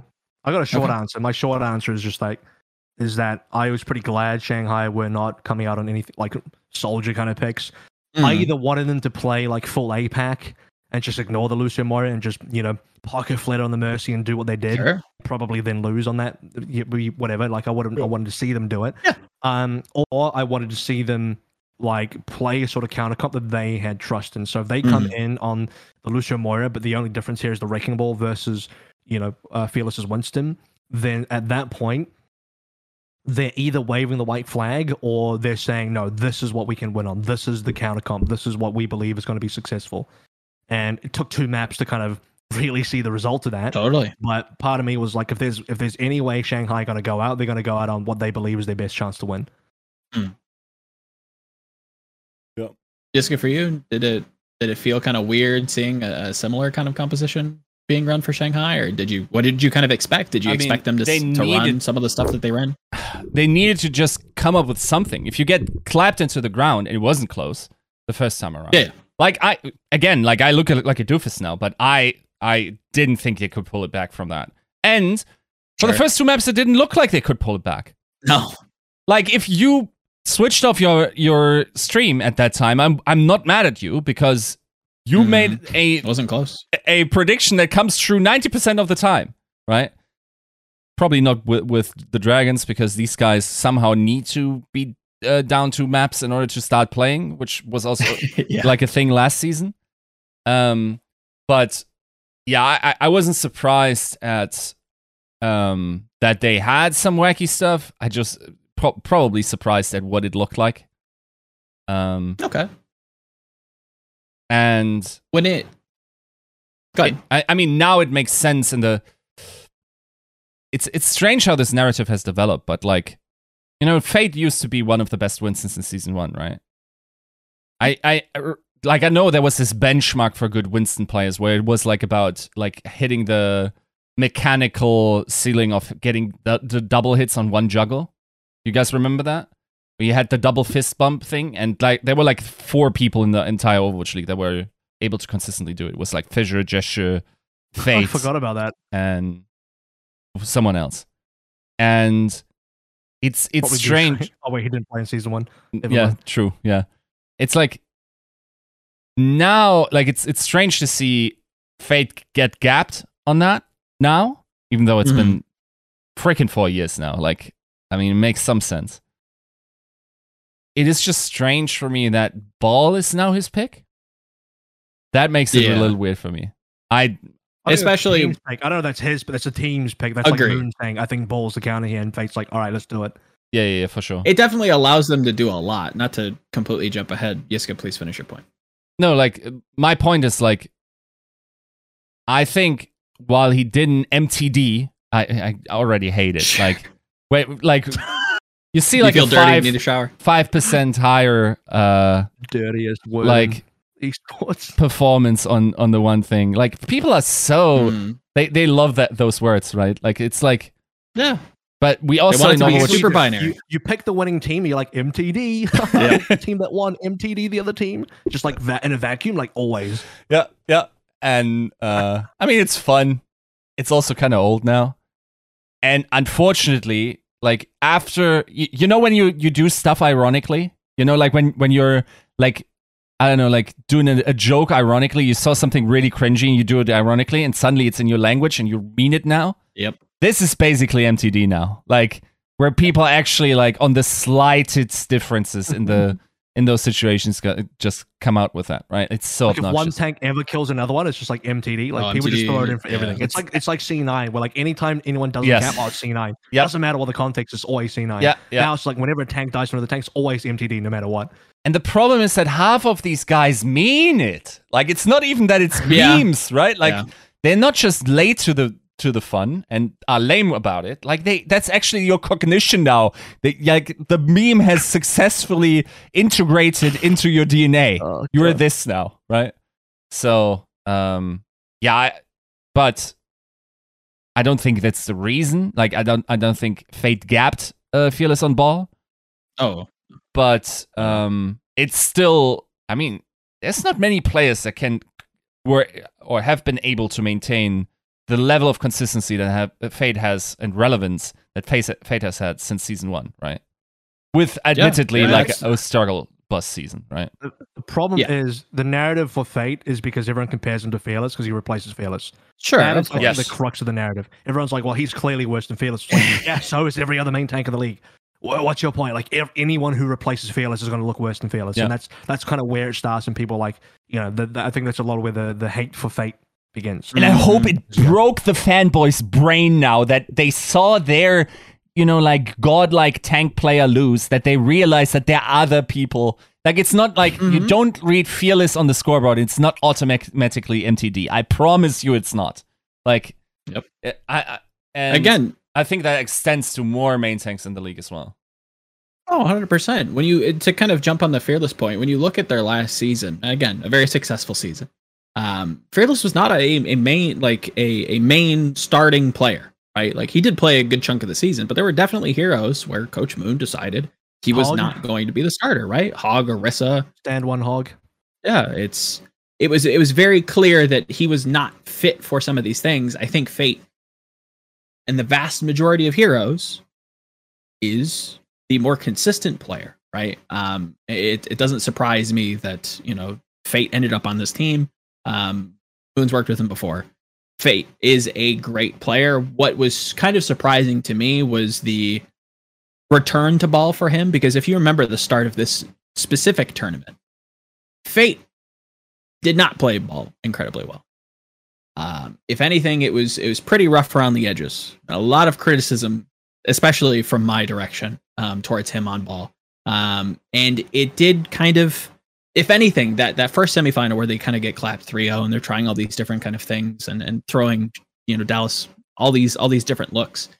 It seemed like the wrecking ball was the one thing that kind of shined through because you could do a lot with it, right? You saw Fate, especially in a lot of these later series or a lot of these later maps, um, consistently be able to kind of displace Fearless as he's jumping in. I remember a couple uh, boops on Volskaya, uh, second, as well as I think Eichenwalde as well, where he's just always either interrupting or, or playing the objective or setting up Fleta for a dive. Like the the flexibility of that specific hero in the the Dallas Fuels, if we're going to call it that, composition um, w- was so hyper flexible. And to see somebody who is kind of struggling with it early on step into that role, look improved, and also show so many different looks where he's playing the objective, he's flanking, he's setting people up, he's he's displacing on an engage, he's landing all kinds of you know fat slams, right? It it it was really really pleasant to see. I don't know if it's I it, it it's it's kind of like one of those the Shanghai Magic scenarios where it it still begs belief for me that that could be a consistent thing for this player. And it's not unlike Fate to do something like that, but I don't know if that's going to be something that they can kind of count on, right? So, and this is like we're we're definitely into Shanghai discussion at the moment, where Yeah. it's you're you're kind of referring to the difference between the 0 and 3 start to the tournament, the actual tournament phase, versus how we ended, right? If I'm reading that correctly, uh, or hearing. I mean, correctly. sort of. I mean, I definitely am drawing on like the idea that going into the qualifiers, I think Shanghai struggled with ball, particularly I because don't even Fate think was they played ball. It, it might have not been June early, but it may have been in May. I know specifically this season. Shanghai, Yeah, I well, thought in Fate May. has been. in in May they there was ball play across the board uh, Okay. uh, Then maybe it was because May. of the where the meta was, but I I don't really remember them playing a lot of ball at all. I This think they played up like five minutes point. or something uh, against Seoul. Um, but if we talk And it about might have. It might not have been. talk about the June, 0 and might have been. 3, like yeah, Fate's ball wasn't going to do much in that original 0 and 3 um winning semi-final where like their team is playing guess who like just with different compositions like is it the guy Yeah. with the glasses Yeah. uh, is it the guy with the black hair no not that one uh is it the guy with the mustache and then by the end of it you know they figured out maybe the ball was good they're like maybe it is the guy with the mustache and you know, that's how they figured out the, the the guess who and they got it right they, they did guess who um the problem is you had so many versions where it's just like you have this ball with a brig with a torb Sure. yeah. and then it's just like they tried out so many different things. It was all getting crushed. Um, and then you know they they tried out a ball with a soldier, and it's like yeah, the ball's not going to work until you land on the specific. No, it has to be Echo, Reaper, Ball, uh, Diva, Lucio, Moira. It has to be these exact six heroes, and that's kind of where we landed. And if I'm gonna, if I you know to drop some analysis on why, why I think the ball ended up working, as I you know asked a few coaches and did you know rewatch it a little bit myself and just really analyze it. Um, it's a it's a good counter into the Lucio Moira mirror. I say mirror hesitantly because it's not a true mirror because there's a Winston on the Right. other side. This comp I think sucks generally versus like anything else. Like if you were going to play this into a double shield, you probably want the Winston instead of the ball. Maybe I'm Mm. thinking that. I think generally the Winston probably is better, especially Primal is a really good, great ultimate, especially in the hands of then someone like Fearless. But versus that Winston version of the Lucio Moira, um, it's the fact that th- this comp stacks up so hard. Your consistency in getting four to five to six man like pile drives is really high. Like every single Fate pile drive is like minimum three people, if not more. Like I'm seeing regular four to five man pile drives all the time, and that disrupts tempo because so much of this mirror comp re- uh, revolves around tempo play. You want to go first. You don't want to be the team receiving the dive or just receiving the push in. You want to be the team rushing in first and initiating first and setting the tempo of that fight. Um, and if the ball disrupts that tempo in any sort of way, that that makes things difficult because it forces cooldowns every single time. You you slam into the right plays, field that instantly has to use fade, or somebody, you know, Jigsaw has to boop, or he has to speed, or he has to do X or Y, and Mhm. Hanbin's got to he's got to instantly, you know, throw out some defensive matrices, and people got to do things. You're you're forcing cooldowns almost immediately. Um, and then you're comboing up with stuff like every most of the power drives I see, Fleta immediately trucks and stickies onto a player and gets a very low player, and that usually is Sparkle. There's a lot of Mhm. situations where you power drive in, stickies on a Sparkle, beam him down because Echo receives no healing in this comp. Echo receives fuck all healing, like none. So Echo is like one of the easiest targets in that kind of situation where you've actually landed successful CC to then secure a kill on. And there's a lot of focus when I was watching Shanghai in terms of what they were doing. There's a lot of focus between Fleta and Void on the Echo Diva combo to either get Doha pressured or Sparkle pressured and to find that initial pickoff in that kind of way. And if you go back to Busan, I think MEKA Base is a clear example. This is in the grand finals. You see Fate kind of slamming in Sparkle, instantly dying, and that's how they get the 6v5. I think that's that's literally the first kill of the the grand finals, especially on uh, it wasn't Ilios, it was uh, Lijiang. Um, I think literally the first person to die in this grand finals was Sparkle for the reasons you're mentioning, right? I, I don't know if it's necessarily with a fate pile, pile driver follow up um, from Fleta, but there was a very clear and definitive, you know, target put on Sparkle, and you see him die quite often. Um, you know, early in these fights and, and Yeah. putting Dallas kind of in a in an early grave. Why he goes Doom later. Fights. Because he's trying Yeah. to counter the ball his own way. He's like, I'm getting slammed. I'm getting Yeah. wrecked on this Yeah. Echo. I need to go something else. And he's trying to counter ball with Doom. And that's, you know, when you see, that's Dallas waving the white flag. When you see them changing Fearless to Yep. Hog on Eichenwalde, then changing him back Yep. to Ball on Eichenwalde, and then Yeah, yeah, no. eventually Sparkle That's- goes on Doom and Doha goes over towards Echo. You're like, that's the white flag for Dallas for sure. Yeah. Again that that's that's the type of shanghai magic which i, I will circle back to this that it, it, again it just is so surprising that finally after again 0-3ing them right or 3-0ing them dallas fuel advances without much effort shanghai comes in and forces them to bend the knee right they're the ones to kind of wave the strategic white flag and say look we don't know how to deal with this so we're either gonna throw some wacky stuff at you with the Roadhog. We're gonna mirror you. Fearless kind of looks out of sorts on Junkertown, kind of just swinging around, trying to play flanks. It doesn't necessarily work out. Um, I think they were successful, and, you know, kind of wrapping up with with Dallas a little bit. Um, they were they definitely had if if you know Sparkle had a target for Shanghai, then for Dallas it was it felt very clearly to me that forcing out Lip's cooldowns very very early and getting him off the table or, or kind of mitigating his pressure that he could kind of provide um, felt very clear for for Dallas among you know like you said acting first. And I think that's something that you know the wrecking ball does give Shanghai. They they don't have to necessarily play reactionary. They can do a lot of different things right? They can want to swing in from the back. Like it's super flexible and versatile I want to get Yiska's take just after this or just in a hot second, but I just want to add one thing because I forgot about this and I want to put it in here Sure. so that people understand. For for the people that thought I doubted Dallas, it's like, did you guys forget that I had Dallas winning in the semifinals? Like I did say Shanghai were going to come through the lower bracket. I did say that Mhm. Shanghai were going to lose the first match versus Dallas because they're not going to be ready for this Lucio Moira. They're not going to be ready for what Dallas bring to the table. And then they have to come through the entire lower bracket and then eventually get the win. That that has to be the pathway for Shanghai. And that that is the one part that I'm going to stand by that I felt like I read very correctly. Outside of compositions, we can, you know, sure ignore that part for a second. I just feel like in terms of narrative, in terms of how it's going to be done, it was going to be via that. Um, and to sort of you know close up my final thoughts on Ball as well. Um, it's also because ball's hard to punish. There's nothing here that counters ball. You, Lucio Moira, like what counters ball here? All the balls, good counters are gone. There's no tracer to chase ball down. There's no sombra to hack the ball. There's not even a Mei to freeze the ball. You're not playing a Brig to stun the ball. Um, you're not playing anything to stop the ball whatsoever. The only thing that can really affect the ball is Reaper if you can get Yes. some good shots off while he's slamming. Uh, but then he just rolls away anyway. Or like an Echo if you can try and follow up with a beam, but he just adaptive shields and rolls away. You just cannot punish this ball. Whereas the Winston can be punished. He jump if he jumps in and he doesn't have primal and his bubble's gone. There's not enough healing. There's no coal. He's pretty much dead. Like there's no reset there. Um, Winston's way and has always been way more punishable than Ball. So that's also a good read from Moon and Fate. But uh, yeah, that that'll conclude my thoughts on Shanghai. Yiska? Yeah, I, I think what I wonder is the following scenario. Okay. And I guess this is a question I would also pose to you. Let's say Fuel lose the first match. Do you think that Okay. final looks very differently? Because they are then Yeah. the ones that have to adapt? But in which way? Yeah, I don't think I. What do you mean have to adapt? Right? If if Fuel were to lose in a convincing fashion, Mhm. I don't know. Just any fashion.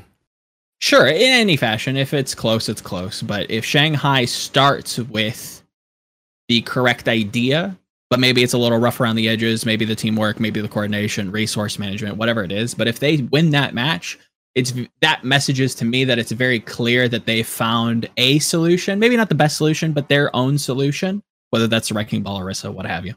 Um, and and if they were to rematch in the grand finals, I don't see that um, falling apart. Right, I still think that continues. If anything, it probably improves. Um, I don't think Atlanta eh, w- was strong enough to be able to topple either of those teams, um, regardless of who won. Um, but yeah, if if Shanghai were to have won that, I would say that they probably would have won that grand finals uh, more convincingly. Hmm. I'm not so sure. I think Okay. Dallas was already in the process of sort of figuring it out. I think um, specifically Junkertown was reasonably close. Uh, also pretty messy, to be fair. Um, yeah.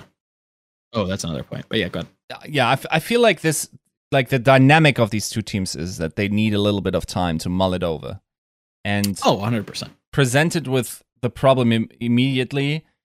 I don't know. Like I feel like the two day separation could have changed the outcome of this match considerably.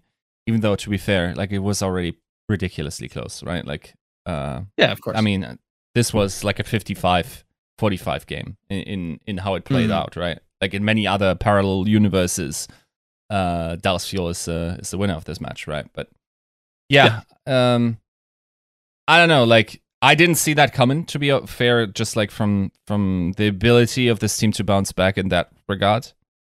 Um, Mhm. maybe I should have expected as much as after May Melee. Maybe, maybe that's an underestimation.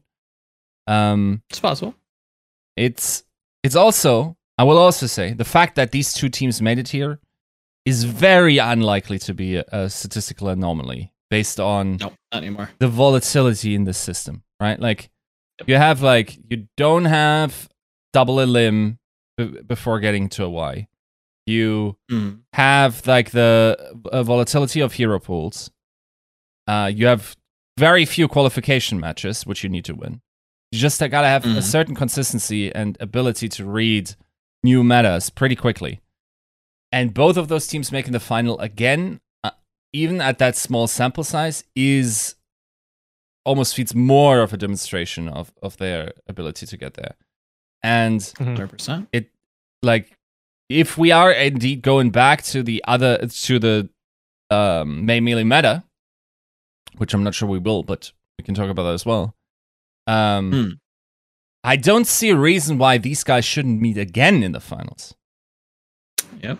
That'd be my Somebody's- favorites. Oh, without a doubt. And, and I think you- question. Oh, Yeah. I'll answer your question from earlier as well, Yiska. I think it depends. You you were asking like if Shanghai win in the semifinals instead of Fuel, would we see the same result in the grand finals? And I think that there's a couple of you know caveats there in terms that we got to figure out: do Shanghai win with this ball comp? Have they figured it out by now? Mm. Did they figure it out day one or not? Or do they or do they win while experimenting? Do they win while playing Guess Who? And just so happens like, oh, I got the guy with the mustaches on my first guess. Who knew? Um, uh, it's, it's what what actually happens there. Because if they're, uh, I'm saying if they're playing Guess Who on their compositions, they're probably not going to win. So they probably have to have figured out the ball straight away. They have to have been very Yes. confident in their lead up to June Joust. Like this is the comp. In that case, then you see Dallas go through the lower bracket with Shanghai in mind um, as you know this is what we got to prep for. Um, But my then follow up question would be, well, who ends up in the lower bracket? Did, did Atlanta beat Shanghai? We'll assume no. So Yeah. Atlanta go down and face Dallas. Did do Atlanta then play the ball as well? Does do we see some Gator ball? Um, but then you know, uh, uh, do they? Is that going to be an, that- an yeah. opportune time for Dallas to kind of figure it out as well? Because I think Shanghai also used Atlanta to kind of refine it further. Because you Sure. can see them over the course of the tournament as they go through Dallas and then New York and then Atlanta, then finally back to Dallas. Uh, through those games in the middle between New York and Atlanta, they start refining this ball comp and nailing it down to exactly what works.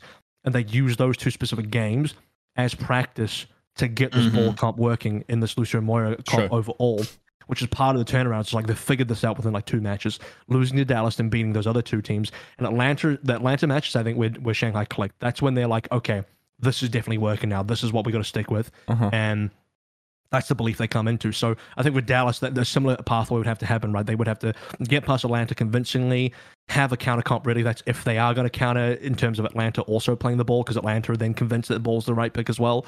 Um, but I don't know. I don't know if Atlanta do that. I think based on what we saw from Atlanta Fuel, they ended up playing their standard stuff.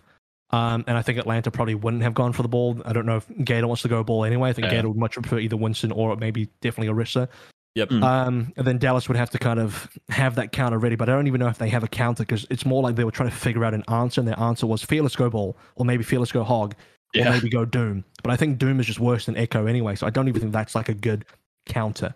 I think the only way Dallas have any chance of then beating um, Shanghai in that matchup is either they refine their Winston's version of the Lucio Moira further to work around the fact that there's a ball in the field, or they just say, you know what, fearless, you go ball as well. We're just going to play full mirror. We're going to play ball versus ball and see what happens. And then all the Dallas fans who think fearless could MTD, maybe he could on the ball. Who knows? No, that's fair. I think. Uh, I mean, it the buts and came- ifs are, are always like in my mind. It's just Of like, course. Um, yes, the complexity of that is probably true. It's just the, the there's a, a gigantic uncertainty about what there could be done to counter the ball more, right? Um, and if there's Sure, anything but are in you the gonna ether are you that- gonna put that? Also, if you do that, then Shanghai just plays something out. It's like when you try to counter. Yes. It's like when we look at May Melee and you try to counter Sparkle Symmetra, then he just goes Doom, right? Mm-hmm. I think I think if you try and play ball there and then I don't know, I think there's not that's not even a counter. That's just saying when you whenever you just play the exact same comp as the other team, you're not trying to counter anymore. You're just trying to meet parity. Um, so I think if Yes. if Dallas went out of their way to go- like what are the biggest ball counters available, they're just like, nope, it's time to play a Mei now. We're gonna have to really get it's time to play Mei Brig because that's all we got. There's no there's no Tracer, there's no Sombra. Um, then at that stage, Shanghai like, well, we're just gonna change our comp to something a little bit more normal. Maybe it's time to play double shield now. Maybe it's time to play Whistle. Who knows? We get into like this entire, you know, rabbit hole of who picks what Yeah, into yeah, this rock sure. paper scissors at that point. yeah, for sure. Do you really want to ask that of the team that is basically one trick with you know maybe 30 minutes to an hour on other heroes? Um, that's that's the biggest you know predicator for me for this team if they were to come through the lower bracket. Yes, they're a team that can refine things and, and definitely change in the fly. We've seen that in the past, um, like with Avril saying with regards to May Melee, but with this this team with the practice they've got in again having to travel to Hawaii, I'm sure they don't have a ton of practice coming into it, right? Um, Well, it's, everyone it- probably. it's tough.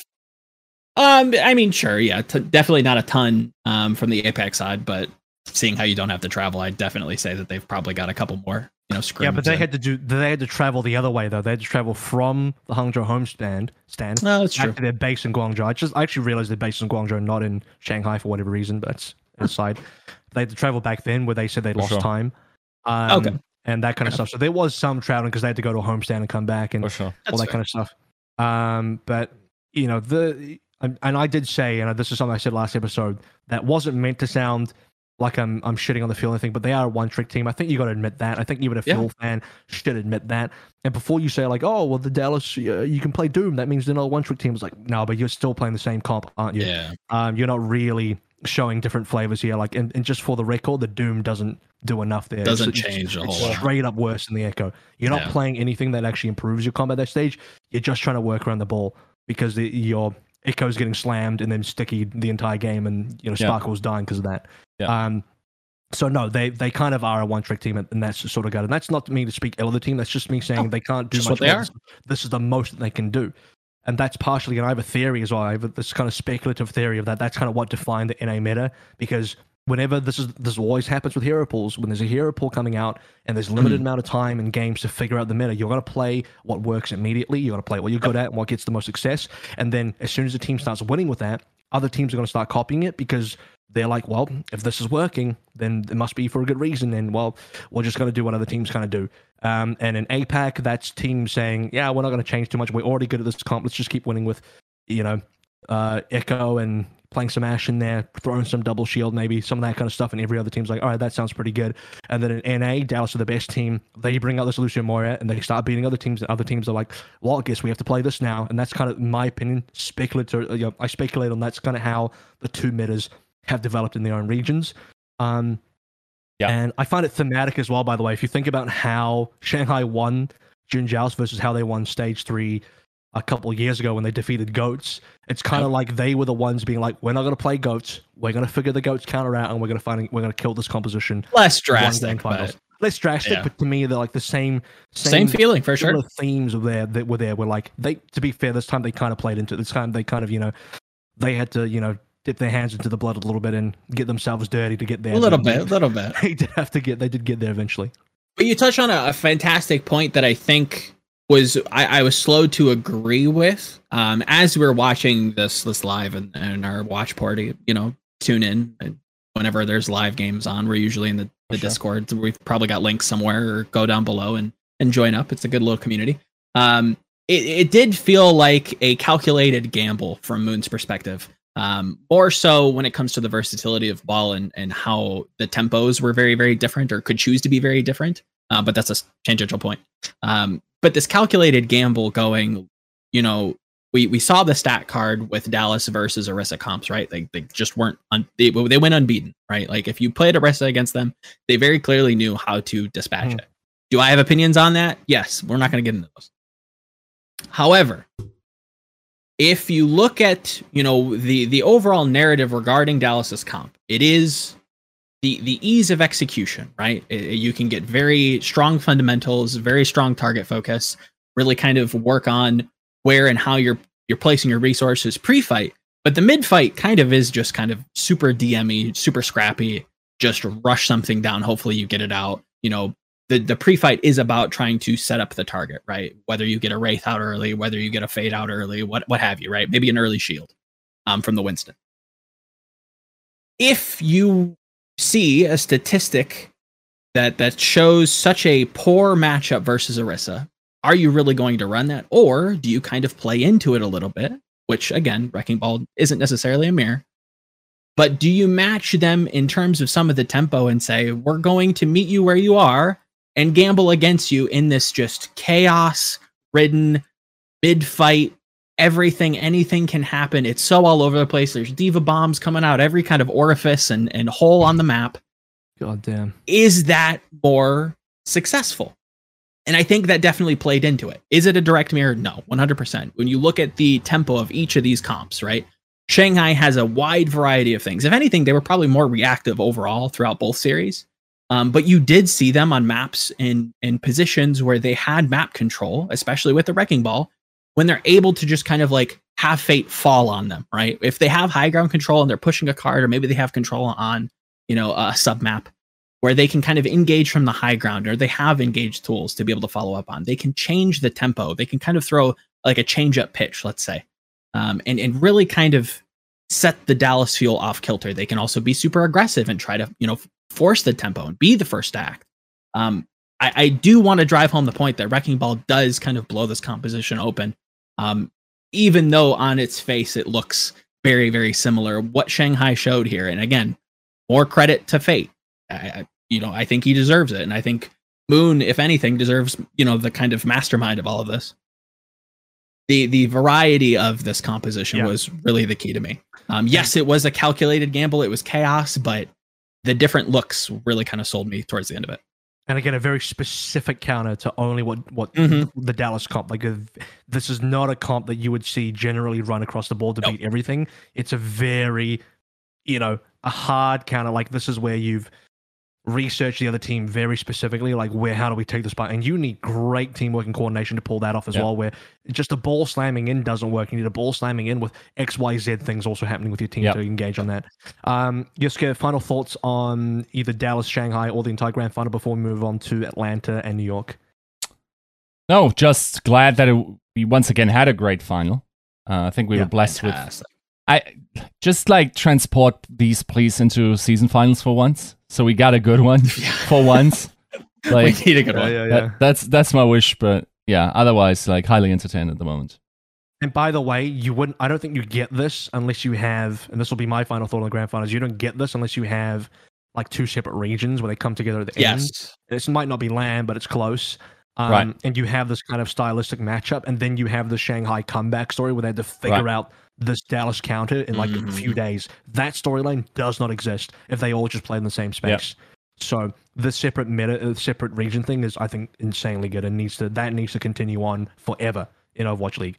Um, speaking of separate regions, we also had Atlanta and New York who faced up, and they all played each other's different games as well. Start with Atlanta here, where early on, Dallas beat uh, Shanghai 3-0. Atlanta beat New York 3-0 as well. And on day one, NA completely stomped APAC 3 and 0, 6 and 0 across the board. Um, Hunter had a spicy take on that, which I think is pretty funny. I, I get we're like friends, and I get his humor. Um, it's a little bit BM, but I get his humor, so it's fine. But um, yeah, uh, NA teams look dominant from day one, and I think, Atla- but you know, Atlanta beating New York is probably not hugely unexpected. Um, and Atlanta were, in my opinion, probably the one team, especially coming from NA, that had good capability to play a lot of things across the board. They can play the Orisa stuff because Gator on Orisa, that's a known hero for him. Kai coming on an Ashe, it's like a it's like a good combination. They can definitely play that style, and then they can also go and just put Edison on the uh, the Reaper, and they can do what Dallas do as well. Yeah, it's if anything, I think NA can kind of put a feather in their cap regarding like the the overall like archetype win, right? They they come into this tournament, they they show that this is the composition that that can provide, you know, meaningful success and and something that, you know, was answered, but you know, in its own kind of variation if we're going to give it um, a name, right? It was a variant on the Dallas comp that beat Dallas.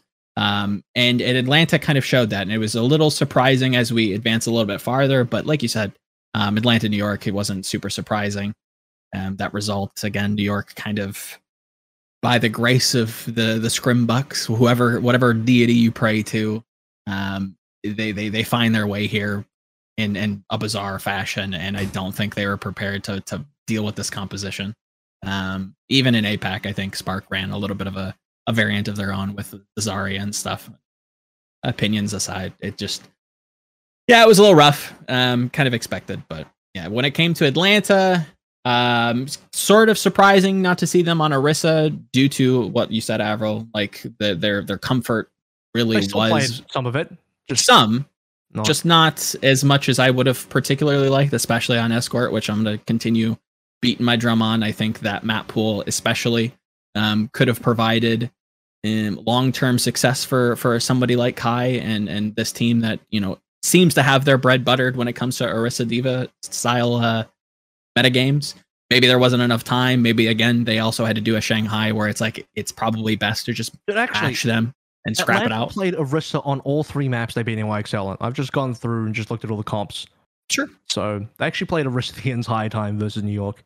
I don't know if you needed to really get all kind of crazy with them. Um, I know that they ran it against Dallas on, or they ran a variant of it on uh, Volskaya Point A with like the Torb and stuff. And I thought that was something that they could pull out or a look that they could kind of throw out on specific maps. Volskaya, maybe not necessarily the, the, the most, um, the, the, the one map that kind of jumps out at you, but the lack of Kai, I think, definitely hurt them. Um, regarding like lethality and explosiveness. I think having the ability to just kind of like open a fight with a pick is is fantastic. And I think if you if given enough time, I think Atlanta probably does refine down a style or a comp that you know maybe doesn't beat, but can can kind of hang and, and be competitive Yeah. with this Dallas Fuel composition. You know what's funny? Um, I think I think Atlanta ran more Orisa than Shanghai did over the course of Yeah. the tournament. Hundred percent.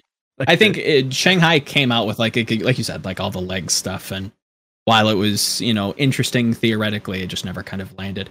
Um, the one thing that I will say about Atlanta is that it, it did seem like Pelican was a lot quieter, and I think that's not unsurprising with you with what you saw during their their play-in qualifiers. I thought he got a, away with murder, and that was a big kind of question mark for me: is were these teams going to adequately shut him down? I think he performed well, but I don't think he was allowed to kind of just run around and, and just be dominant in, in certain situations. You also, like you said um, in the last show, um, you didn't have that kind of extremely potent second threat in Kai Edison. You know, bless him, he just didn't have the same kind of impact that Kai does. It's it's difficult for anybody to really have that kind of impact. That's no discredit towards him, but um, yeah, I think they they definitely looked a little out of sorts. Um, I would have wished to see them on the Orisa, but you know, it's it's tough to kind of go out on your shield in that way, especially when you have such a, a close, you know, a good chance to maybe Uh, make a, a stab at the playoffs. I think I think they just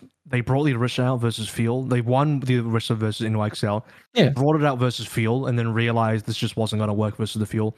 Because you have on one hand, at the time, the best Lucio Moira team in the world, Hundred percent. and then then you have NYXL who had to practice this comp for this tournament, who had never played this comp. I, I remember looking over all the NYXL games and even Castle APAC as well. I was like, I, NYXL never played this, man. They played like Flora on McCree and, and Double Shield and all sorts of other compositions, but they never did Mhm. this Lucio Moira stuff. It just wasn't. And and Owl history is consistently continuing to be very passive and slow. Like they they seem to just want to thrive and and these kind of New bunkery.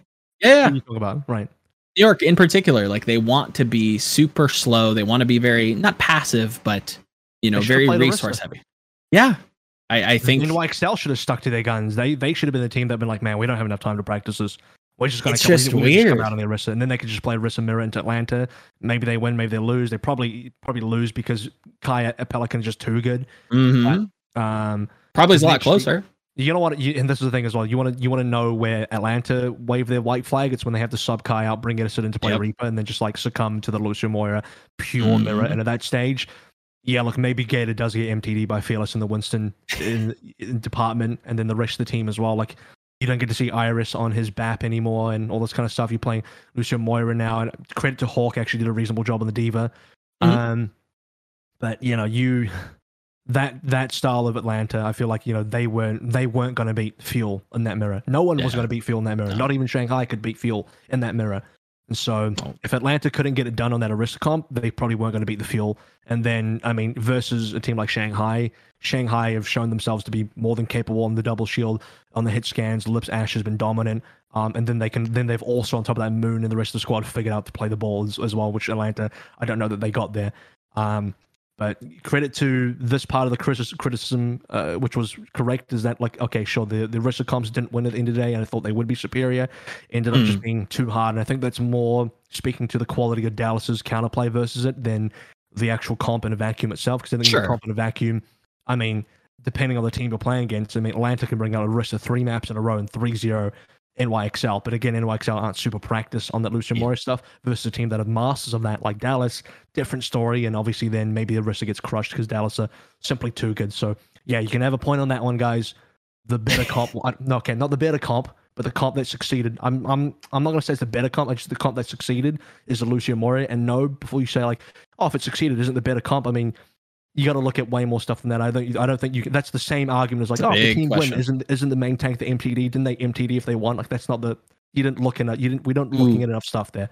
You know, We you love to look at- results based analysis. yeah, you can't just be results, or you can't just be like, oh, if a team won, then they're they're clearly just better in all the regards. Like all six players are all better than all six other players, and their comp was clearly superior and this and that. It's just like, no, that's Mhm. not entirely true. You have to, you know, get a little bit deeper into that. But I, I still think like at the end of the day, Dallas was so damn good on this comp that they were just not going to lose on it unless Shanghai came in with a hard counter. I'm not even hard counter, but like a stylistic specific Yeah. counter. Um, if it was any other team that wasn't Dallas, which was Dallas that didn't master this Lucio Moira enough, then maybe the Orisa comp could have worked. Hundred percent. I, I do think, and I stand by the idea that if given enough time, I do think an Orisa style probably would have emerged.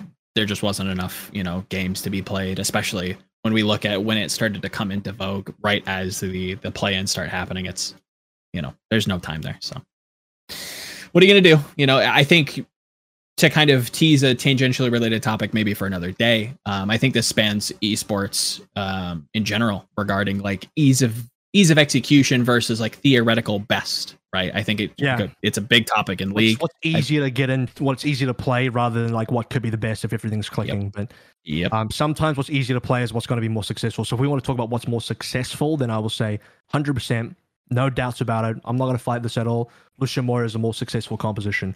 Um, and that, that can be the end of that. Um, for anyone asking, by the way, because I know people were like kind of questioning this and like kind of weird about this and you know, where what was putting this under the microscope, and everyone's like saying, like, "Oh, we're not getting enough out of Yiska." Just remember, Yiska's actually doing production here, so he's got a lot High of value, high value, brother. to get to bring Yiska in. Like, Yiska, I, what what do you you know before we move on to NYXL a little bit more? What do you got on Atlanta? Um, I, I I thought it was interesting that they were so confident in themselves that how they um conducted themselves. Like I did a post match interview Mm. with um with Kai, for instance, and he was like, you know, towards the end, it was actually a little bit too easy. We shouldn't have won this easily. And to be fair, I mean, we we kind of pointed out last episode that there Which was match a was that? s- sorry Which match was that? uh, That against was- NYXL. Atlanta Shock, right? No, no, Was I, that versus Shock? no, it was against NYXL. Pretty sure. Oh, okay.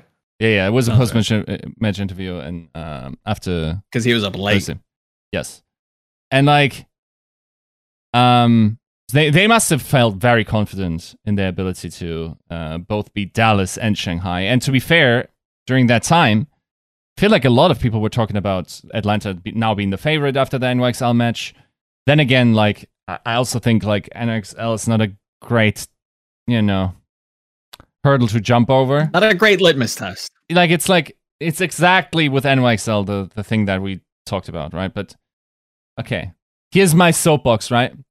You know how Anta made the tweet about yeah so, and then he humorously pulled it back. I'm bringing it up, right? So, Ancher was like, ha ha ha, it's like the, the APAC region is so weak, blah, blah, blah, some trash talk, right?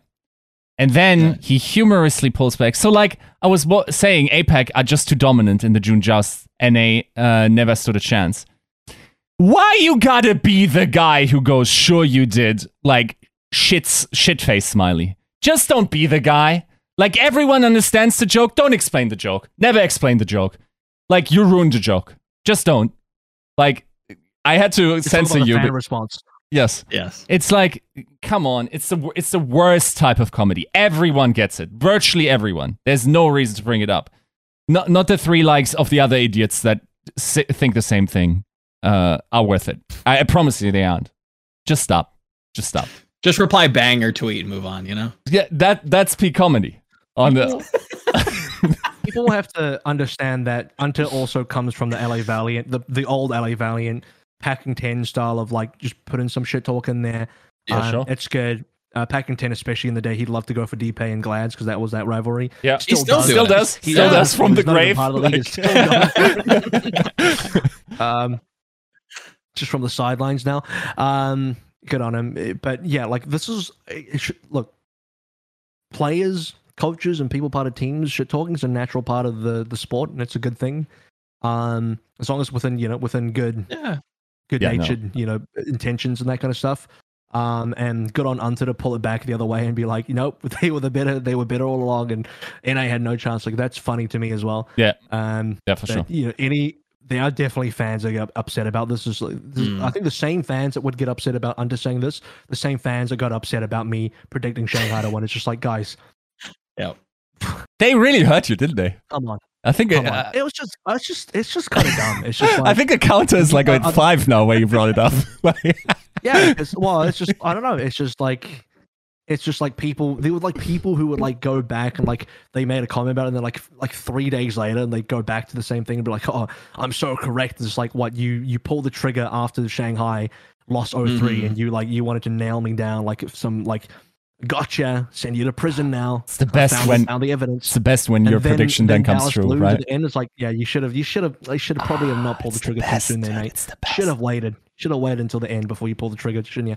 Um, so Ah, yeah, it's- it's, just it's like the- guys, it's a sport. Chill out. People are gonna, people are gonna pred. People take preds way too seriously. People always ask me for my preds and they get really fucking angry about it later. It's like, don't ask for my preds then. Don't ask. You, Yeah. don't, you don't want to hear it. The, the feeling you get You when really you don't. predicted something that actually comes true and everyone dunked on you is this very same feeling I found out as someone offensively GGing you in StarCraft and you end up winning. Ah, Yeah, that's but the then They move the goalpost. They'll, then they make an excuse like, "Oh, they Yeah. moved the goalpost." Like, no, but I don't care, I really because of won. this reason, that Baby, I won. I got it. Pen on paper. I won that shit. Like, nobody's going to take it away with that from me. I cleaned up 14 points in just the tournament for the Yeah. Pick'ems. There you go. But that aside, I think you know we, we already talked about New York just slightly here, but I think New York we're kind of. I kind of had in the show notes as like here for a good time, not a long time. I think you know they were pretty happy just to be here because they pretty much weren't going to make it unless Fusion completely dropped the ball, which they did, Yeah. losing that one map to Valiant, and then the entire like you know floodgates open for New York's Yeah. opportunity to just slide on in happened, um, and New York made the best of that because they actually beat Hangzhou. So credit to credit to them. Like it's not like New York got here for free just because Valiant won a map. They also had to course, beat yeah. 4-0 Hangzhou Spark. Um, in a They look good too. In, in a meta that is not the Lucio Moira No, like um which means again like those teams that are not shanghai were just not going to be prepared for this. They were just in hindsight that's easy for me to say and you know because at the time i was thinking like yeah maybe they could have a chance if they just play what they're playing in apac but even then atlanta kind of can also play that and would have probably have beaten new york in that case um, but in hindsight now when we when we discover that Lucio Moira was the more successful combo game, important Mm. that the wording of this is successful. Um, yeah, I mean, if if we look at it through that lens, and New York was never going to really stand the chance unless they could be as good as Shanghai and you know work it out in three days, which I don't think any team in APAC could do except Shanghai. agreed, agreed. It's kind of a shame too because um, I thought New York actually looked quite good um, against the the Spark in particular, um, and and with what Shanghai was showing, it, it in a way I feel a little uh, jilted, maybe uh, you know robbed of this you know, fun Orisa comp. Um, but what are you gonna do? Um, I I don't know if this necessarily signals anything for New York in particular. Um, is this a comeback? Is this maybe some wind in the sails, some some reassurance to some of the rookies? It's tough to say just because of how quickly they were just kind of like brought in and shipped out. Um, it, it- we'll we'll have to see because I I really don't. He's the what I don't know the thing- More Gwangboong. I mean, yeah, I mean that, and like they also need a couple like of pounds of mental tenacity in this. Like yeah, it's Yeah. like they whatever happened, like it, everything is per- uh, perfectly balanced. You know, it's like unbreakable basically. Like whatever Shanghai has in order to get back into the series, NYXL has not on the other side, right? They just like snatched that from them. Um, so veteran yeah. players, what are you talking about? Because Shanghai full of veteran players, the- it's true. Yeah. and New York are not Rookie team. yeah, yeah, yeah. I mean, Better in team. true, yeah. Huh? Even though like Yakpung is a veteran. Ah, I mean, I guess. Yeah, I mean, true, right? Like, It's like um, Yakpung, Bianca, and JJoNak, of which Yakpung spent another year in contenders, and Bianca was a sub Yeah. player last year. It's just like even even the veterans outside of JJoNak is just like I think Ivy's the only other guy that had like a lot of playtime Mhm. last year you could consider like yeah this is like a good dude. He's that- been here before. yeah, I mean, Yeah. there's not, Yeah. and it's not even that the rookies are the ones underperforming necessarily. Like, I don't think No, Flora it's is just playing like a- badly. I don't think Wrong Woman is playing it's an overall just bizarre coordination. I think, if anything, the calling structure probably has been flipped around a num- number of times. Um, yeah, it's it's tough. They seem to always just find their way back to slow compositions. So maybe that's just where they need to start with. Maybe uh, the new meta is good for them. I'm a it's straight up- possible, or you just make it good for you. Just They throwing need it a out there. Widowmaker meta. I think they need a Widowmaker meta.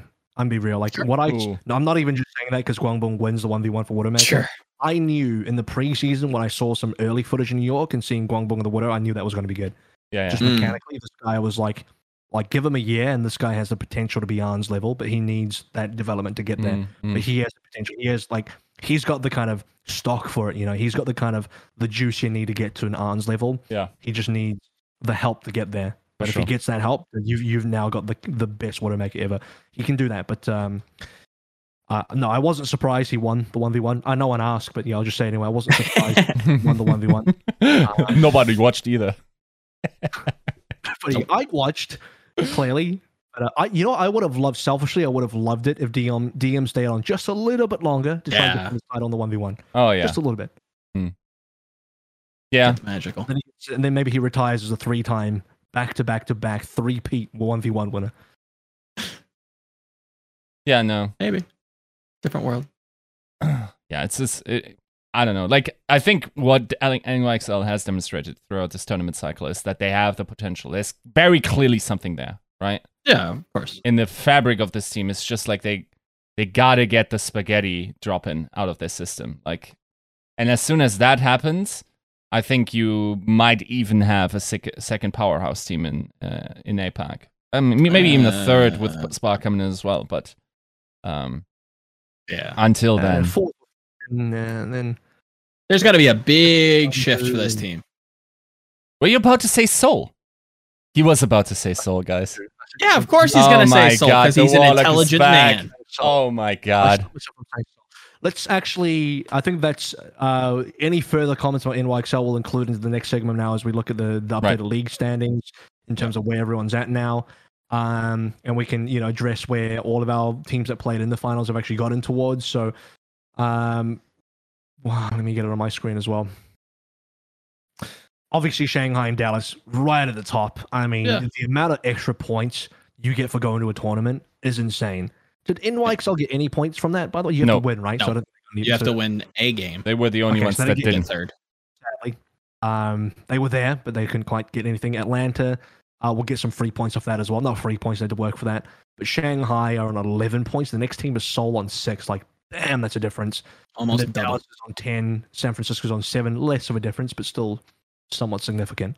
Yeah, it's getting pretty clear when it comes to some of these seeds that, you know, certain teams are just already in. Like you've got to royally screw the pooch Yes. before you you kind of get uh, shipped out. There are some teams that still feel kind of borderline, but we'll get into them, you know, as we get a little bit closer to Summer Showdown. But uh, yeah, Dallas Fuel, Shanghai Dragons feel like a lock.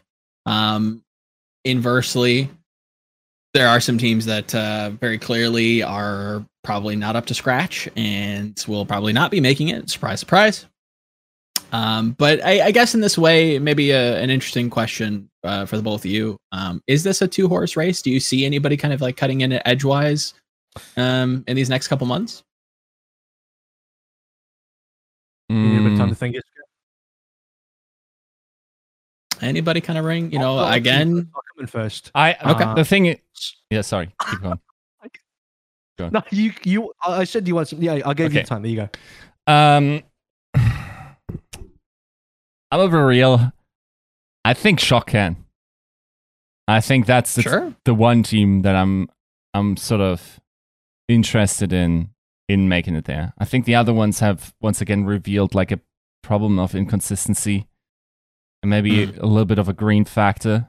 Um, I think the shock are the ones where you go like, okay, like if they once not hit the side of the bracket that Dallas is on, um, then I think there's a really real chance that they will make next next tournament and um they will have a a higher projected chance than Atlanta for me, just based on the character of this team to make it deeper. Now, I also am cognizant of me having still the idea that this is the old shock.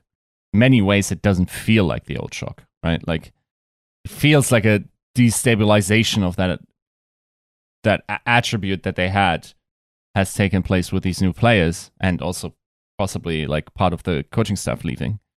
So I don't know. I, I don't know if if my mind or my gut thinks this because this is narrative analysis. I just don't trust any other team to get there No. to that degree. I think, for I'll instance. Like if you get a really good meta, I think Justice can peak high and can probably get into a final. Um, but other than that, I don't see it, and I don't see it from APAC either, unless Fusion like gets their team together and has some miraculous catch up. Uh, that's the other. But I, everyone else, it's not likely. My You don't see it. Go ahead. Go ahead, Everett. question is, when does that happen for Shock? Because they haven't made Mm. a tournament yet. They've not qualified for a single tournament. Yep. So Yeah. when does that happen? Does that happen Summer Showdown when they qualify? Does that happen Countdown Cup? Or are we just talking they don't make a single tournament, but they just get enough points to get into the play-ins? Just for clarity's sake, the way the playoff structure works this year is top two teams from East and West will go into the playoffs, and then there's a number of other, how many other teams? There's a bunch of other teams that will get into the play-ins instead.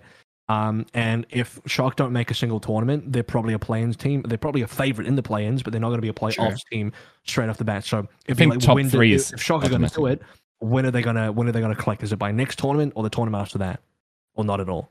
Yeah, I think top three for uh, NA and top two for APAC directly qualify. And Then, so Shock I mean, theoretically is could go to currently top three. Yeah. directly in. Yeah. Yes. Yeah. So that's do a you need to possibility. see them? Do you need to see them go into a tournament next to the fuel? Or are you just saying like to me Yeah. because with the discussion is is, is a two horse race or is it more? And if it's Hmm. got to be more than that, and Shock it can have a capability of you know going deep and winning a tournament, then you know do the Shock need to win a tournament? Do they need to? And this kind of goes back to last week's conversation about the Shock era, right? Do they need to you know go and what do they need to do here? Like, Yeah. I don't see Shock being a team that just slides by off only regular season standings in 16 games to get into the play-ins and go from there. I think they need to do well in at least one tournament, surely. Yes, for sure. Yeah, yeah, yeah. And I it- don't think it feels can- like it kind of until then. It, it's, it is kind of a two horse race. Like, is the spark consistent enough to be considered a you know a, a, a king slayer? Not really. It's just Dallas and Shanghai consistently are putting up both you know uh, adaptation and consistent results. Um, and it's not surprising that they're you know the two finalists in both our tournaments thus far. Um, after you know, like I mentioned, you know, struggling kind of earlier on. I think Fusion could do it. I think Fusion to me have a have a decent chance of Mhm. adding the adding to the race. Um, if they're slowly assembling their pieces, you know, Yeah, they're getting they're getting all their Infinity Stones together slowly, bit by bit. They got EQO in, and now finally Astros in, and they're just waiting for the rest to arrive. Um, and then the question will be like, is that enough to beat the Avengers of Shanghai or Dallas? You know, is it is it enough? Um, Infinity War would say yes. I'm gonna stop with the Avengers references now, but um, Philadelphia Fusion, I think like when I've seen them at their peak, I'm like, damn, this team is good. And there's maybe a little bit of Hmm. discussion about honeymoon period. Is that over now and all that kind of stuff as well. maybe it's Um, only continuing because they keep dripping, you know, new players in. they're spicing up the marriage. I understand. That's Yeah, yeah, yeah. honeymoon period going. You just open Uh, things up. just introducing new people into that relationship all the time. Uh, they've, they've just added FunnyAstro. So, yeah, uh, this team looks flexible. They got high highs in there, like a lot of great players. Um, but they have been known to kind of choke in important games and playoffs and come second a lot as well. So, you know, we'll see. I don't know if they'll be as favorite as what Shanghai is showing. You also could have, by the way, a sort of situation like last year, 2020, where Shanghai are like hard favorites from APAC, and then Soldiers beat them in the finals, and then go to Oh. the finals instead. Hundred percent. I think it's it's almost likely at this point that we see like a peak team come playoff patch. We know it's coming. We know it's going to be goofy. We're coming off a hero pool going into playoffs, so we're gonna get another Justice. We're gonna get another who London Spitfire, maybe maybe not a, a champion in that way, but somebody's gonna make a run. Somebody's gonna make a stab at it. Who that is, you always have to give Seoul a shout as much as Avril's the Warlock, but You know- of what? Of saying that. Yiska Sol- Yiska has has you pinned as like the the Seoul like channeler of like evil, where you Yeah. just always seem to want to pred Seoul or Can I be force. honest? Yeah, yeah. Uh, my, so Achilles and I actually we had Preds. Uh, we said this live on broadcast as part of the Sure. Pringles segment. Of like we had to make a bold prediction. I do remember. do And remember. I and I said Shanghai we're going to go to the finals and win, and he said that Seoul we're going to go He to the said finals and Seoul, win. yeah. So I actually didn't go for Seoul. He went for Seoul. I went for Shanghai. You got him as as well. Much as, You got him. as much as, I, as, much as Yeah. I'm the Seoul Warlock, you know. not this time apparently. Not not that tournament cycle. Where did you have them Oh, in I your power you- rankings preseason again? To Seoul. Yeah. That's preseason. Yeah. Don't act like you're Yiska, you're better than those people. Don't act like those fans. out I still want to say say you're He's not better. Power rankings He's No, no, I'm just means like, means my prediction for the whole no, tournament. no, for no, no. I'm not saying for the like the whole seasons in a tournament. I'm saying specifically at, at the start. Do you remember? Where did I have them? Uh, I, I, I think it was high. I top can't five or something. Uh, they were very high. Let me try and find them. I gotta go through my tweets. I actually forgot. I've t- completely forgotten. I mean, it's been They're so high, long. high. Yeah. I had them very high. Yeah, no, but um, I, I don't know. Like sold, yes, they can peak in the meta. I don't think like already they're Yep. like that. It's it's ironic. It's like they can't co- like concentrate on two things at once, almost like lazy Mhm. students.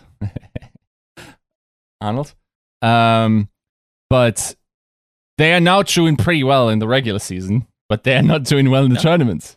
What gives? Like, I think Who's I think this one Yeah. hurt them a lot. oh, I this one shifted. Second, by the way, second place preseason. Oof. That's the warlock right there. I don't even care if it's just preseason power rankings. Like, wait, is this just for APAC? Yeah, for second. Ah, for APAC. APAC. No, Yeah, not okay. The whole league. Are you no. kidding me? Okay, It's not all bad. good then. All good then. I mean, Did, did share your your affinity for glides though.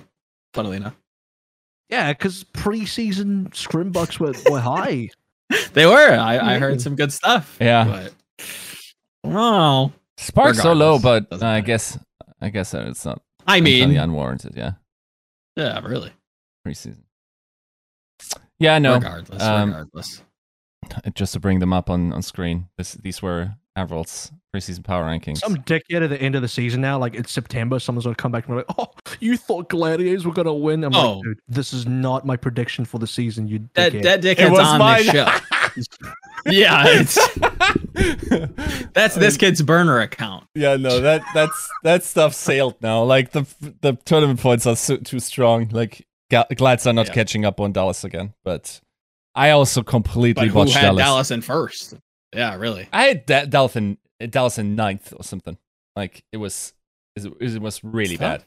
Someone's like, "Oh, you put Dallas in seventh? Yeah, because they just lost Exy and they don't have a fucking tracer. Yeah. player. Yeah. Tracer meta. That's why I had them seventh. Yeah. Preseason rankings doesn't Pretty mean much. that's what they're gonna finish in Pretty much. Yeah. anyway. Which bring do you guys Uh, actually think Dallas will improve with Pine? I, f- I feel like Pine could be a bit of a trap. think it will. I yes and no. I think completely the opposite. I think he's weirdly like the one of the best stylistic fits. If he continued like if you remember him on NYXL, like he was very much out of sorts for their tempo, where they were kind of like very passive, not superhero play centric. If anything, it was just funnel resources into JJoNak and let him kind of rock. Pine can keep up with this Dallas Fuel team. If they continue to play like all these high temp- tempo stuff, like you can see him just Season roll around as McCree and just do all kinds of crazy Season shit. they. I I think it's a weirdly specific. Season one. it- it's it's a In season one. yeah in season one again. Like it is predicated on the fact that he continued to be that player I mean, in the future. yeah, it's like which, your again, argument makes complete remains to sense uh, to a person that has been in cryostasis for the last three years. Yeah. Well, okay, sure. Here's, put him we'll have to wait and see. setting. Is that what you want? We'll we'll just have to see. Nobody knows what's there to say. We haven't seen him yet. Is he ever gonna play? Oh, Hi, Who's to the say? one. Ah, Like- Sure, yeah. the the thing is, like Pine feels exactly like the type of player that could tank this team theoretically from this getup because you have like. I mean, I'm not diplomatic with this. no, but my point is, you want to swallow first? be very careful where you go next. From a person who's done it, don't you know? Just, just No, laying it like, out there, but I don't know. my my point is, you have a player that's a big personality, right? So you Mhm. have an incentive to play him more. You have a player that's pretty sensitive, so you want to give him confidence. And if your team doesn't immediately win, especially when you were uh, one of the two best teams, then that's not exactly a confidence boost. No, of course not. And it's it's the only option on hitscan you have, unless you want to do that They- mumbo jumbo like wiggly waggly for the second half of the season as well. Like It worked for the first half. I don't know. Maybe they don't need it. Sparkle on legs. Sure, That's their answer. work then. yeah, I don't know. Like Play faster. It works until you enter like a very heavy, like, you know, you must play Ashe, you must play Widow, or you are straight up inting. And at that stage, and I'm not talking about like you can still argue like, oh, but you know, Russian A, they still they'll just invent the meta. You know, go back to the, the GG Recon interview you did with Aid, where he's like, no, we'll just invent the meta. Whatever we play will be meta. Like that, Yeah. that works to a degree until you get into a meta that's so, Yeah. hypothetically, so heavily involved that like if you don't have a top level Widow on your team, you're gonna get owned. Like that, that meta Mm. could exist. We don't know what the patches and, and the hero pools in future could look like. Yep. And at that stage, if you don't have Pine or someone that can compete, you're done. Yeah. I mean, but the problem is, what is if you get a meta where Tracer is just like the ace? What are you doing?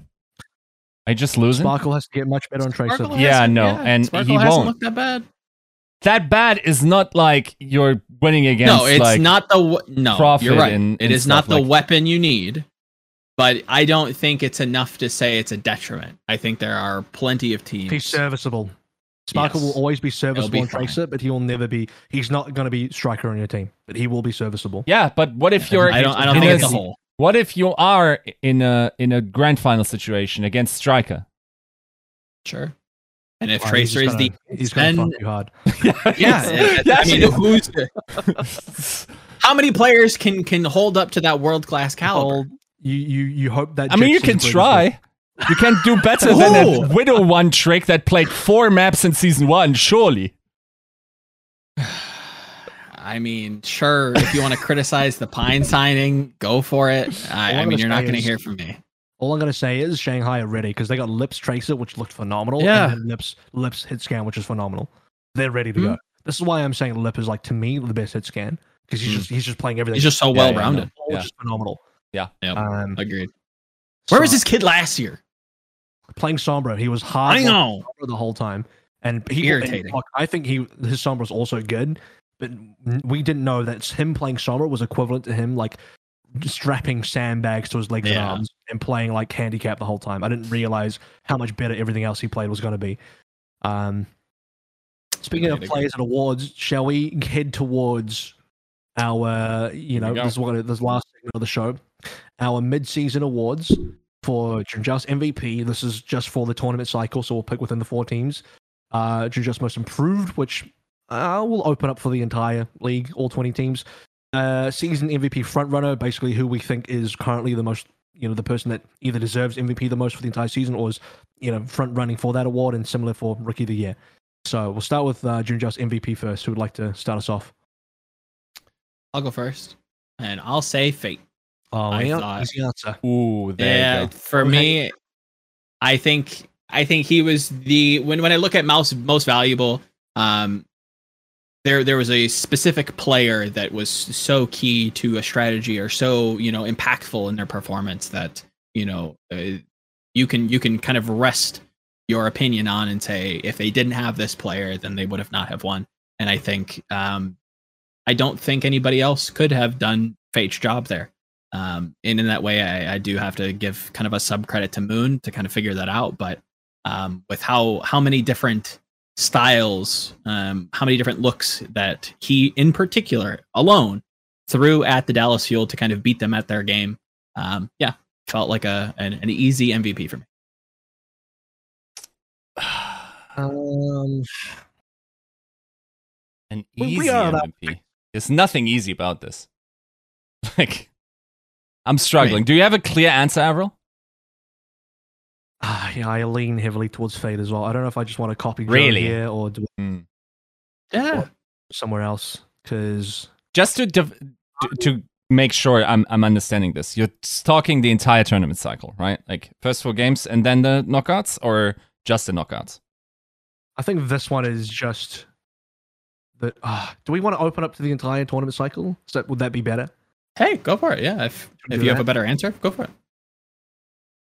I just do the entire tournament cycle. We it's called June Joust, so whatever. Do the entire Right. tournament cycle. Who's your MVP that didn't make top four? Uh, no, I have a different MVP. I Okay. I go fearless. Fair enough. I think over the that's why I asked. I think in the qualifying matches, like it was um like a pretty important um player that also stood out just like so incredibly, right? Like um Hmm.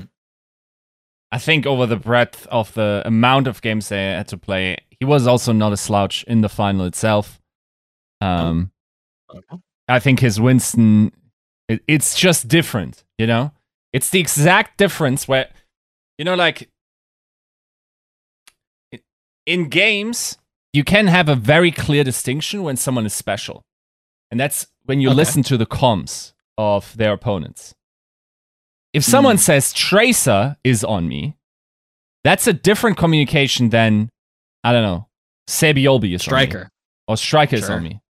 That's a different. That's a thirty percent damage buff that you're communicating to your uh, team now, It's the psychic damage. and you you, you kind of have to now adjust to uh, to that situation.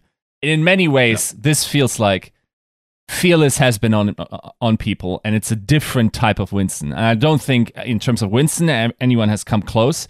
Almost heaving it uh, into meta consideration. Like, I'm not sure if we're thinking that much even about that comp if Dallas doesn't consistently prove that this works with uh, with the Winston um, and uh, these dive uh, tanks, right? So.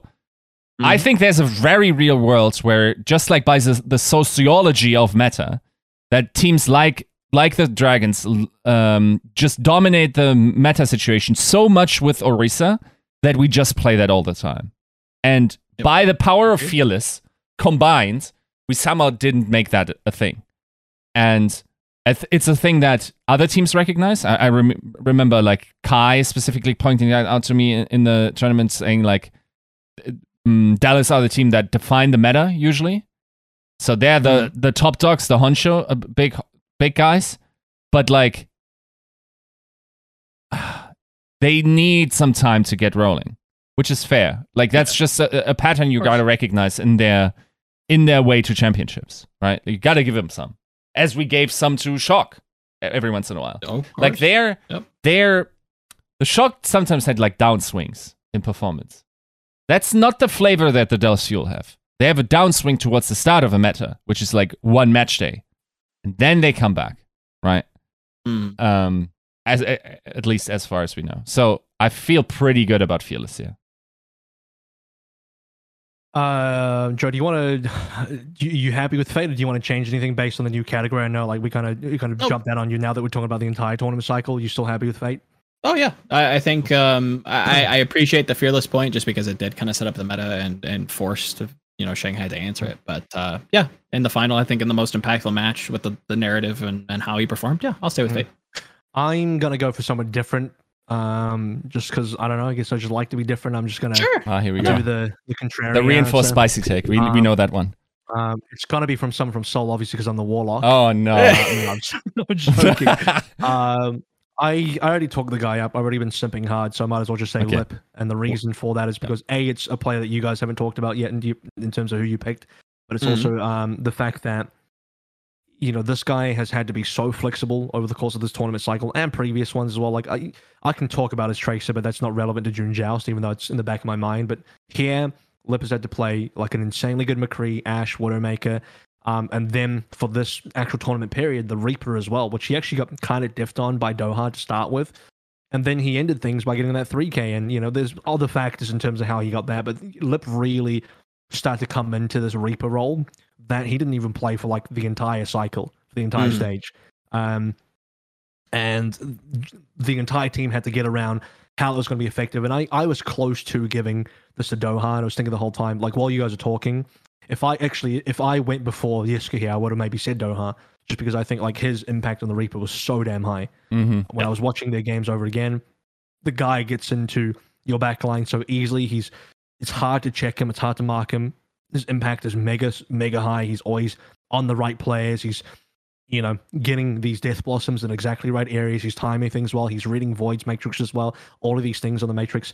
Uh, on on his Reaper play that was just so high level that was doing a lot. And I didn't think Reaper was going to be one of the defining heroes of this meta. I was looking at, you know, it could be a Winston, could be you know Fearless on the Winston again, it could be you know Echo's a defining hero in this meta. And I was kind of you know not really looking at the Reaper, but the more I kind of looked at Doha, I was like, maybe it could be the Reaper. And so for for me, uh, I, I went towards Lip just because if we're opening up to the entire tournament cycle and I look at everything that's been played, I'm like, Lip stats have been insane. Every game I've casted of him that I watched of him, always at the top, insanely consistent.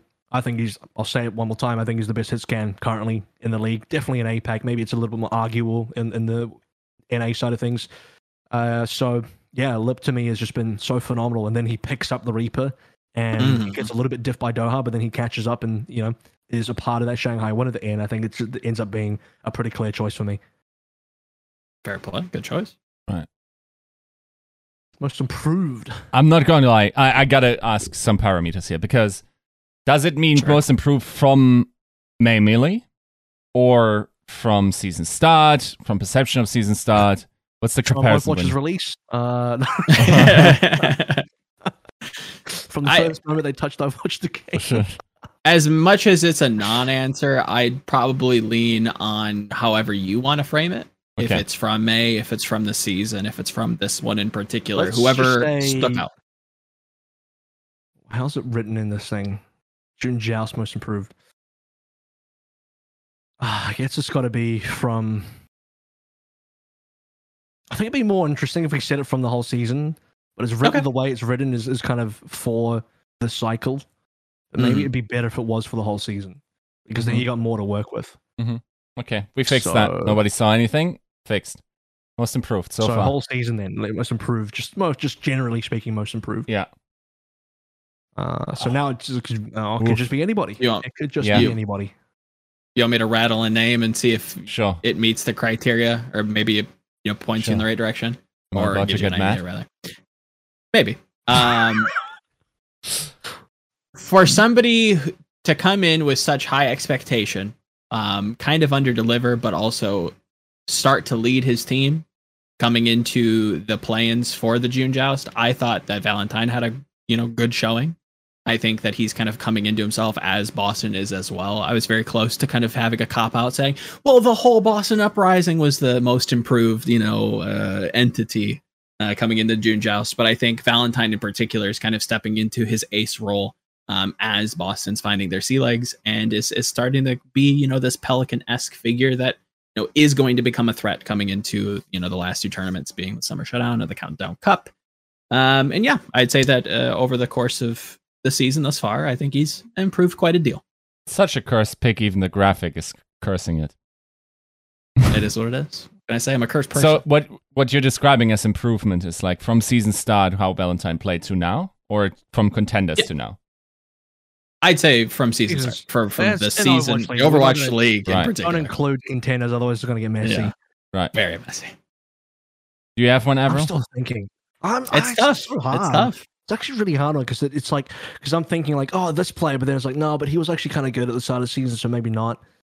Um, because man. I'm thinking, if I'm thinking from last season to this I season, I actually do have one. I actually do have one. Do you want me to go? do you want to go? Y- you go. I'm gonna say Fits. Ooh, so there it goes. The Warlock has gone for Seoul again. there we go. You got me. Ah. right into his narrative, his trap. Had to go back to Seoul.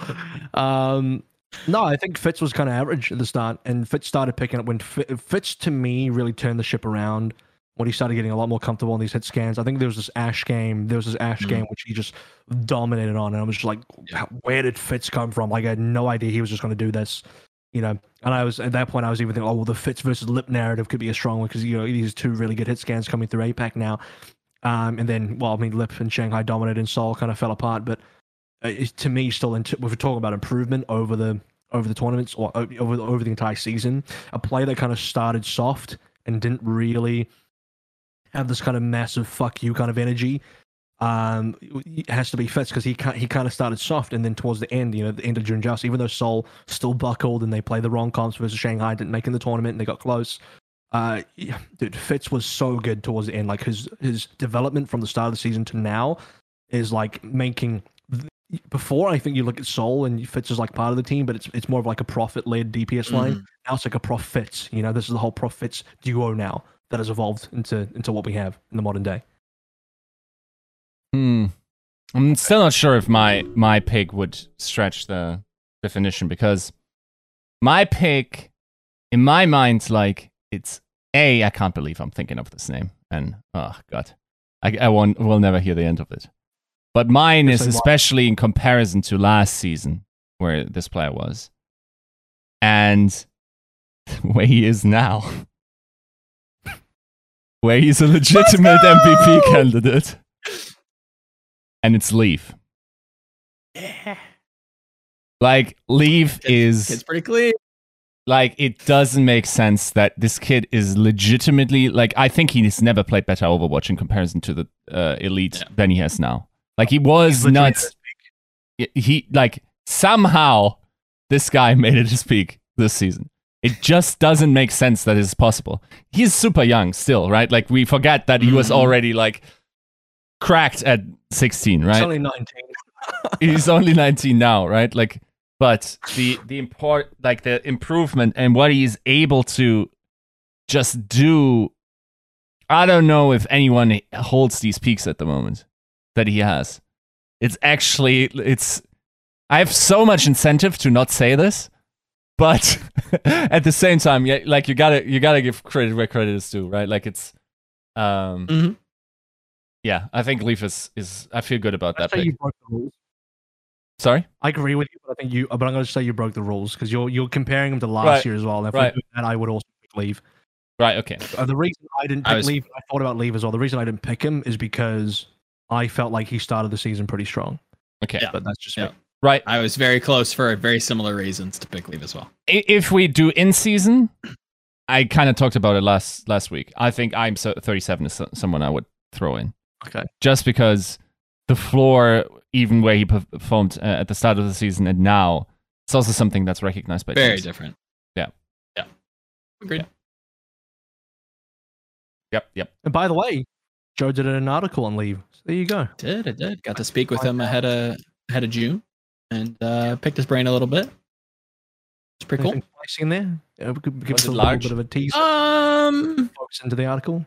Very again just kind of uh, reiterating a lot of confidence in his team and and the coaching staff and Should've their, said, their hey, do you, hey, leave. Do you think you're the best echo in the world? That's the question you should ask.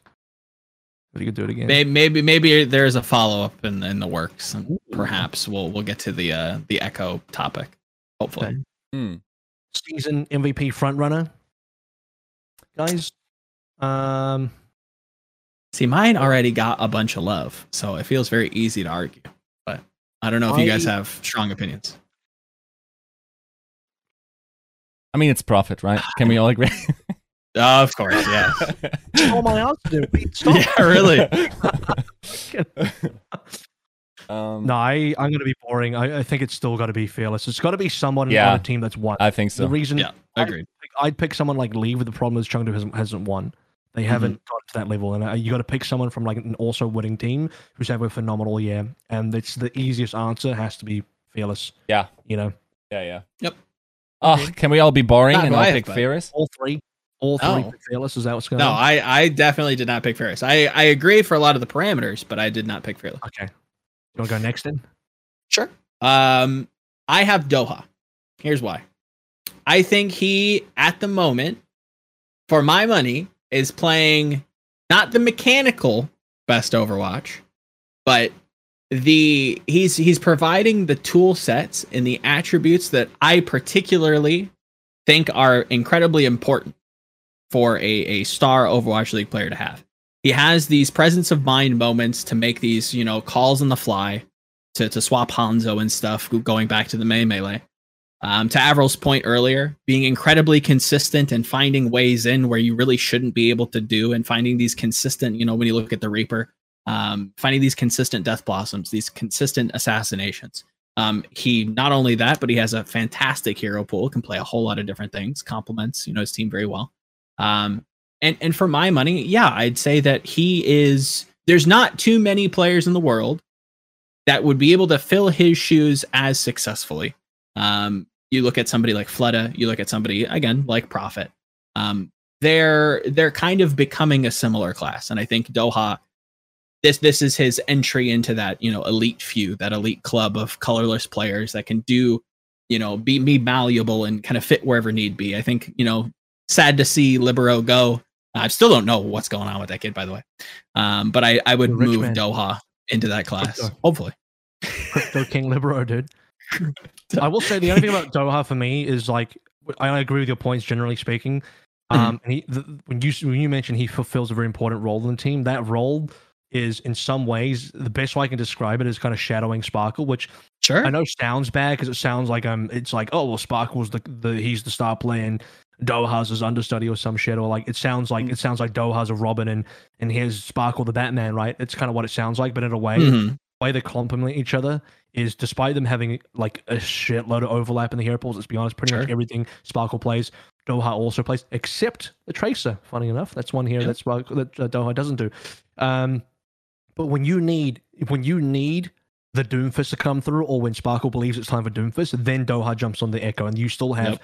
It's not even a serviceable Echo. This is like a guy that could be starting on Echo on any other team, right? Mhm. So that's the real power of Doha. Where like when I say he can shadow Sparkle, and look, maybe maybe Dallas Fuel and, and Rush have all the way they've played it. This is speculation for me. I'm not going to try and put words on Rush's mouth or Dallas's mouth, but the way they play Sparkle, it has looked like Sparkle's more like the lead in terms of of course. he's the defining guy on like what's the important hero here, or Echo or Sparkle's going to play it, and the Doha's going to play the the more supporting role, and that's been you know the same when we looked at Doom and Sombra. Why is Mm. you know why why is Sparkle the Doom? Because he's the better Doom probably, but he's kind of like the lead. So in a way, it kind of is like a Batman Robin kind of thing, but maybe that's not giving enough. it's knowing when to be Robin. Doha. Uh, you know, there's, I think there's a bit of Nighthawk in there. For, we know we're going to deep the Yes. references rather than just the Robin, but um, you couldn't do what Dallas can do with the hero pools, where where Sparkle can play this thing in the Doha matches because most teams don't have that second player that has a similar Mhm. enough hero pool to then fill in the gap. I think I think to to kind of play with the analogy, I think it's knowing when to be the shadow and when to kind of step up and be that ace. Um, we've seen Doha on the Echo, on the Sombra, on his own Doomfist, in particular, going all the way back to last season. Yep. Um, be the the star that they need him to be, and he knows when to you know dial it back. He knows when to amp it up across all those other points. Yeah, I think he's he's an underrated and often overlooked, you know, uh, integral piece to uh, Dallas Fuel's success. So for my money, um, I think uh, I'd like to see a Doha skin. Uh, I know that's not coming, but uh, I'd like to see it. A Doha Nice. Sombra skin, which you can't see because it's permanently invisible. That's why you. That's why. it's Yeah, there. oh, You see, don't there you go. skin. Big brain. Yiska's just put fearless in. So, is Yeah. there much explaining required here? Or No, I, I think like Fearless is. I mean, if I have him as my June Joust MVP, I think that he didn't play any worse during the May Melee Yeah. run. Just makes sense.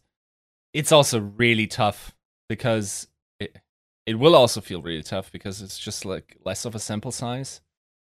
Um, to really like get a get an impression of someone performing consistently. That's Mhm. why, like my, I mean, if you source your mind how you decide those, at least for season MVP, it feels like giving it to anyone else outside of Shanghai or uh, Dallas. Dallas Probably, Yeah. I mean, you should. feels cooked right now. Yeah, no, I I I think legitimately there's no like if there if there was a you know like a power level counter truth machine imported from Sure. like Vegeta or whatever, like the the it would show that all of these. I mean, we have something like that in IBM, right? No, it's it's not perfect, but like yeah, they would show that uh, the those players are certainly among the best, would rank them the highest, and it's yeah, I, I don't know. Uh, anything else doesn't feel that good. I will say, the next one, I think that's interesting. That's an interesting debate, and there Is it? is it Got some, not? got some. I, Ah, I wonder. I mean, I, I have my mind made. I'm I'm going to write mine down, and then I'm not going to change based on what you guys say. Let's see. Sure. Um, Okay. you guys want to go? Yeah. let's Rookie of the to year. next one, I guess. front runner for rookie of the year. Um, I'm thinking Joe is probably on the same page here with me. I'm thinking, Probably. but I m- the- what I'm what I'm going for is someone that's been really like transformative for their team, but also just pounding in their rookie season is looking someone that could actually like if he wasn't a rookie, you know, you could argue is like MVP caliber. Um, in some cases, like that really is, and, and plenty of times rookie of the year awards is just basically like they could have just been an MVP Yeah. anyway. Um, I mean, season one doesn't count because they're all rookies technically, but uh, right now the, the player that really just stands out, and maybe this is the easy choice, but Shy is just right there just because of how impactful he's been for the Spark, how massive. Like if there was a team that you could say most improved team of the season, I think all three of us would have to go with Oh, Spark. There's just no way. Like Spark started so poorly and to then go so big, even though they failed to make it through to the actual tournament, which is something They I think is good, though. regrettable. Um, yeah, and Shy has just been so transformative for this team. Like as a rookie, I don't, I haven't seen another play on another team. You could argue Pelican, you could argue Gaga, but I think in terms of pure impact on the team and you know where this guy is in, in terms of what I can tell on the individual skill level as well is just so insanely high. Shy is just an easy pick. Let me support that with some uh, some stats that I pulled. Um, I, I'll- this, let me support that by also picking Shy. Like, well, yes, I, I also have shy. Shy is my pick. Um, but I did I did do a little bit of the footwork and and looking at some of his heroes that he's played. He's only played three uh, worth of note, but um, you know, looking at some of these stats and they're they're actually quite poignant. Um, overall for Echo, I think he's relatively above average. Nothing worth of note. I think he was in like the top ten of like uh, eliminations or something. Um, but it really starts to get interesting when you when you get into like the Ashe statistics, right? He's first in final blows per ten minutes, first in eliminations, fifth in hero hero damage done, and second in solo kills. If you take the uh, default tick timer on the website down from uh, 60 minutes minimum time played and you move it down to 49, his McCree kind of pops up and he's first in hero damage done with 12,248 damage per 10 minutes, which pales in comparison to the second place player, who, funnily enough, is Fitz, with 10,732. So he leads almost by a, a 2,000 damage per 10 minute difference, right? Which comes into the final point. Um, across all heroes, Shy leads the league in damage done per 10 minutes, um, uh, which I find to be across kind of all heroes. all heroes. Every single. It's not by much. It's very close. But for somebody to put up stats like that, be as impactful, like Avril's saying, and also double on top of that, show that he can actually play projectile to a extremely consistent and and you know serviceable degree. I don't think he's the best echo in the world by any stretch of the imagination, but you don't really need to be if you can kind of do the the the wide variety, right? Like he's insane. On the Reaper. He Yeah, put Architect on the Re- Re- I thought Architect was going to be the the Echo player on this team. yeah. When you have a team that says, you know what, Shy's the better Echo versus Architect, that's crazy. That's how That's good he is. insane. Yeah. At a rookie. We've been waiting for this kid to show up. And this is the kind of performance you get. That's award winning. Every- That's the every problem, time I've though. casted Shy, by the way, and I look at stats, he's never been, he's never below 10,000 per 10 damage wise, by the way. Agreed. It's the problem though with his candidacy. It's like, yes, it's not his fault, and yes, it's some coach had assery, but he didn't actually play most of the season, or he played like half, right? Sure. Thus far. He didn't play like half a May Melee, but since then, he's never not played. He's played the entire time. Right. Yeah. right, He's, Yeah. he's played more than Godsb now at Mhm. this stage. for sure. Yeah, I mean, So who do you have? I mean, wait, let me make the camera big so you can see. Yeah, you gotta Uh, what is that? Oh, Pelican, okay, okay. So not, not a bad pick. My Not a man. bad pick. you you talked about um shy not being the best um the best uh, echo in the world well pelican is um Fair. like this kid in, in terms of tra- uh transcendentalness of impact on his team. I also believe that's true um, for him. Mhm. it's a completely different character than uh, could have ever been. Uh, legitimately hard carrying at times on echo. Like uh Agreed. kill, agreed. kills are nuts. By the way like ibm watson has him as the highest rated uh rookie at the moment. Um way above shy um but IBM Watson likes it when you win, though, and Atlanta went to the actual tournament. Yeah, rather right than yeah unjudged. that's also true That's Th- then it, yeah i mean and At- did no atlanta didn't go for zero so which is i guess yeah they have one game less uh one yeah okay They have a bit, little bit of a better uh, win ratio, I suppose. Um, but yeah, like the the, I don't know. This kid is just a gamer. Like he seems to be able to grind into almost everything. There's almost no like unless you have to play Edison at the same time as he does Mm. because he c- cannot physically um operate Duplicate two himself. yeah operate two uh Sure. PC the, at the same time, you probably never want to play him ahe- ahead of him. Um, I think legitimately, if that uh, Ashe Echo comp ha- would have stayed, Atlanta would have had the best DPS line in the world in that matter. Agreed. Um, and I don't know, like the problem is we haven't seen the full breadth of the ability that this kid has as well, because the hero pools haven't Totally, yeah. re- requi- required uh, that of him. Even though you sometimes Hmm. see it uh, with the abilities that he has on Echo and during duplicates and whatnot. Um, I don't know, like the I think that the hard carry potential, especially in the ma- in the uh, knockout match, was like I don't know. I don't know if that series goes different, like the same way if you have any almost any other player on Echo in, uh, there, and while Shy is a, definitely a fair shout, also one I've overlooked. I think there's the, the argument that he hasn't played most uh, for most of the season. Or sorry, that he hasn't played most or all of the season for whatever Hmm. reason, and I agree that that is probably a mistake, a coaching mistake. Um, yeah, I mean, it's gonna ha- it'll haunt him. it'll Agreed. and he, Shy also hasn't seen the tournament stage yet, uh, which works a little bit into against him. It's not his fault, of course, but I got to see a little bit Agree. more to say he has been the best performing rookie at this Okay. point.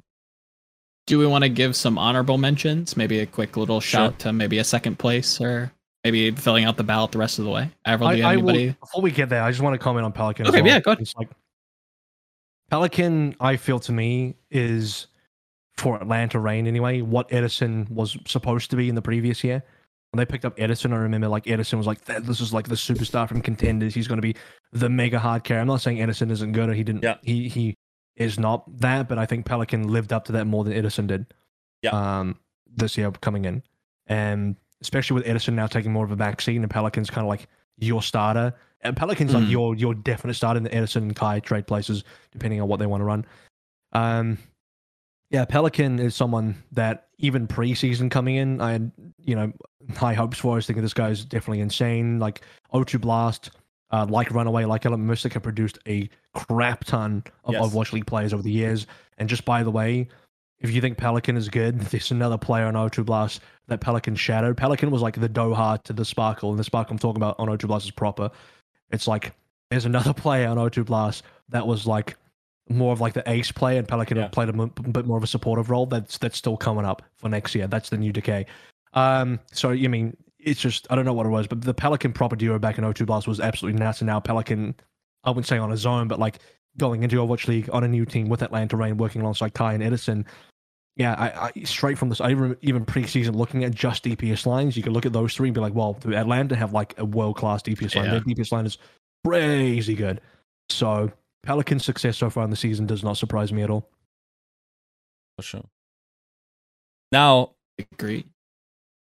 in terms of honorable mentions, I have a I have a nuts Yeah. one. I have a nuts one, Joe. I have a I have a pretty spicy. Well, I don't know if it's super spicy, but you go if you have a, a poignant one. I mean, I, I know I'm kind of tooting into the same horn I was tooting into in the preseason. Yeah, I think I know where you're headed. But Okay. like, choi- cho- someone hate ChoiSehwan, please. Yeah. Oh man, Yeah. this kid is so good as well. It's just so sad. Like, it feels so like it, th- this feels like a, a flashlight situation. Like, Yeah. I don't know. This this He's the inheritor, one man. He's the inheritor. planet's just like hold this He's red getting lantern. he's and- getting his piece. Yeah, he's getting his piece. Don't worry, it's coming. Ugh, Hold man. this barbell for me on your shoulders, would you? Yeah, I don't know. He has he's got has- broad shoulders. He is. Sorry, that's a squat, not a deadlift. Hold this barbell with your hands, would you? Sure. Yeah. Uh, Sorry, I got the exercise wrong. My bad.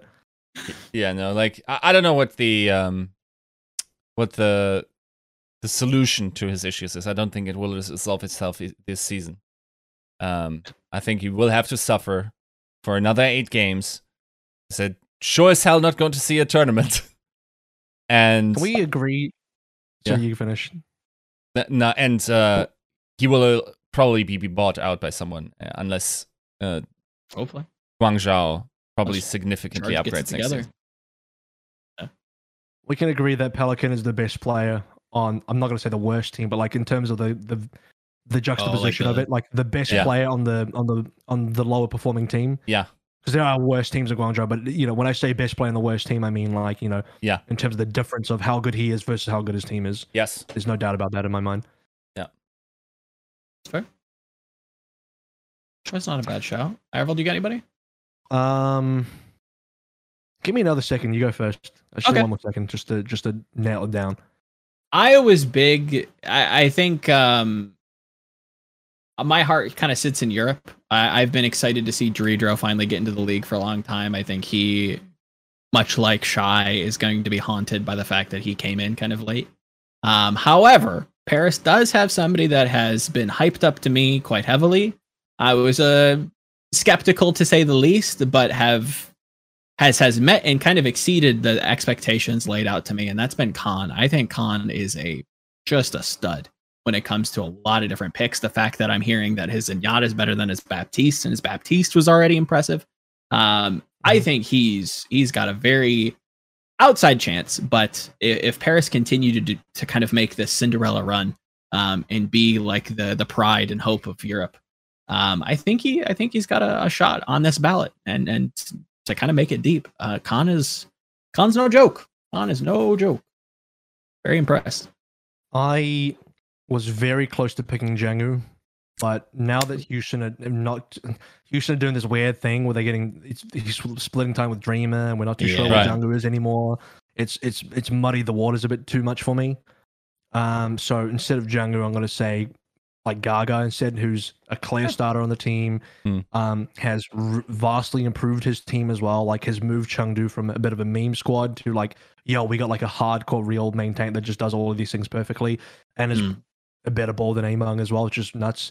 Um, so yeah, like another player that's been really a big part of Chengdu's success this year. Like I, I don't think this team works unless they have leave on the heater that he is, just going absolutely crazy, but then also having the team to back him up, which includes Gaga. So yeah, to me, uh, that'd be my shout out.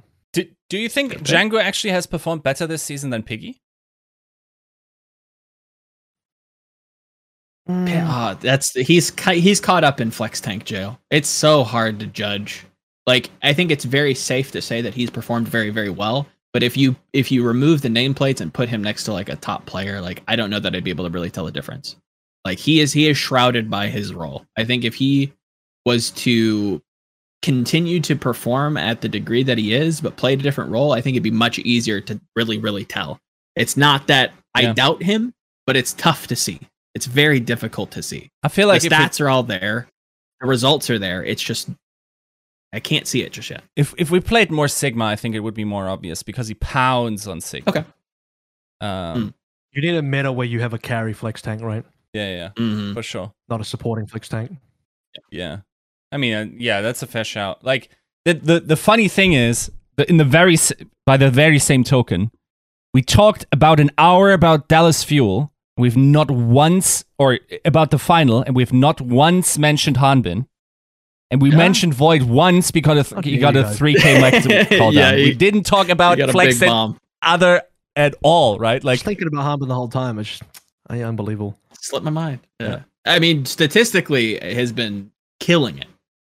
Eh, when it comes to like D.Va performance, Sigma performance, like across the season as a whole. Uh, writing my article, predding the Dallas Fuel coming into the June Joust, I think he was um, quite high in terms of a lot of different stats per 10 minutes.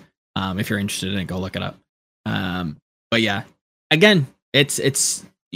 I think you had the right thought experiment years ago when it was like, you know, think of your, you know, who in your mind who is the best flex support, and it's really difficult to find like a concise and clear answer because of how many facets the role needs to kind of meet and be successful in.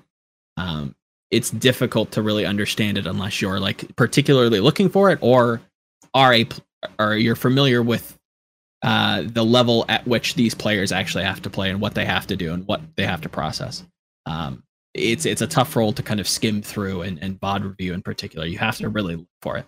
Um, and that's not to say that Hanbin and Void and, and Piggy are bad. It's just their role is very difficult to eye test for, I'd say. You have to like watch their POV specifically in replay viewer Yeah. and just like really scrutinize every single decision they make and you know see where all their cooldowns are.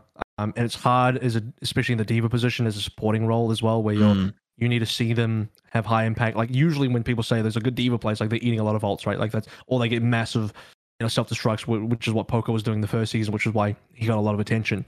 Mm. Um, but if you're just doing your job correctly and you're mostly invisible, you know, I'm not, talking. You're not eating a shitload of ults. You're not getting a lot of self destruct kills, but you're just you're peeling at the right times. You're putting pressure where you need to, um, and it's not like super flashy. It's just what it's just part of the dirty job you do.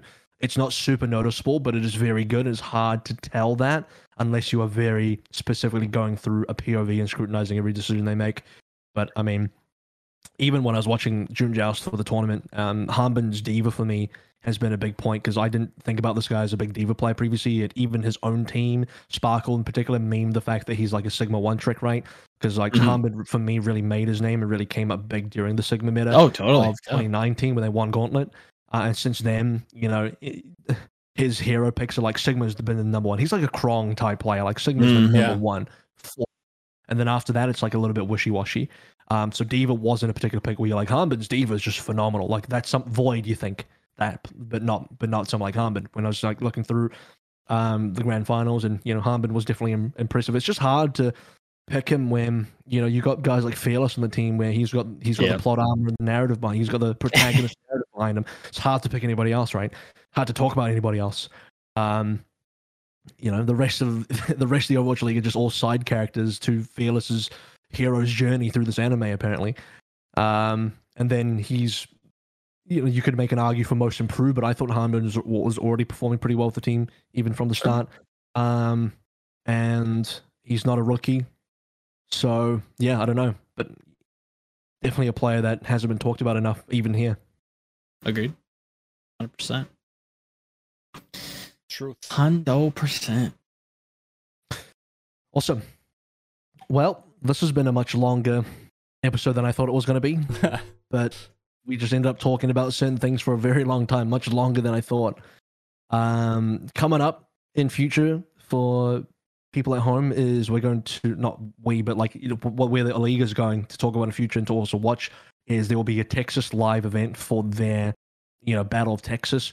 It's not a homestand technically because apparently the Dallas will be playing from Dallas in a live event with their fans, and Houston will be playing in Houston where their team is going to be with their fans as, as well. So they're not actually on land; they're not in the same venue, the two teams, but they will be live events.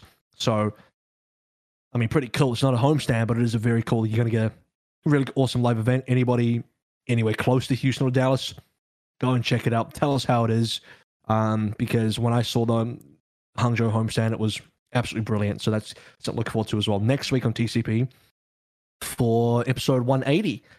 As we're two, 20 episodes away from hitting that 200, uh, we're going to be doing our Summer Showdown preview episode where we talk about, you know, look at the standings, look at the matches coming up as well, uh, who's got a better strength of schedule, our expectations for the new meta, as well as how teams are going to place and do in that new meta, and just generally, you know, the direction of where we think Summer Showdown's going to go. Um, is Dallas going to get back in the grand finals? Is Shanghai going to be there? Is it going to be another Shanghai versus Dallas kind of El Clasico at this point between the two regions? Or can there be other teams to line up as well? And beyond that, uh, one last shout out to contenders EU and NA, which is currently happening in the tournaments. Uh, we have Helix, which has been a guest on the show that is going to be casting that. So make sure you tune in to Contenders North America and Europe support tier two, or I'm gonna come and find you and uh, spank you with my very, very pink runaway paddle right here, um, or just just force you to take a very good look at yourself as to why you're not supporting tier two. All right, so there you go. Make sure you do that. All right, guys. Good show. Good episode. Yeah. Say we Excellent. covered quite a lot. Oh yeah. stay tuned, folks. Thanks for thanks for watching. Uh, we'll see you next week. This has been episode one seven nine of Tactical Crouch. See you next week. Bye.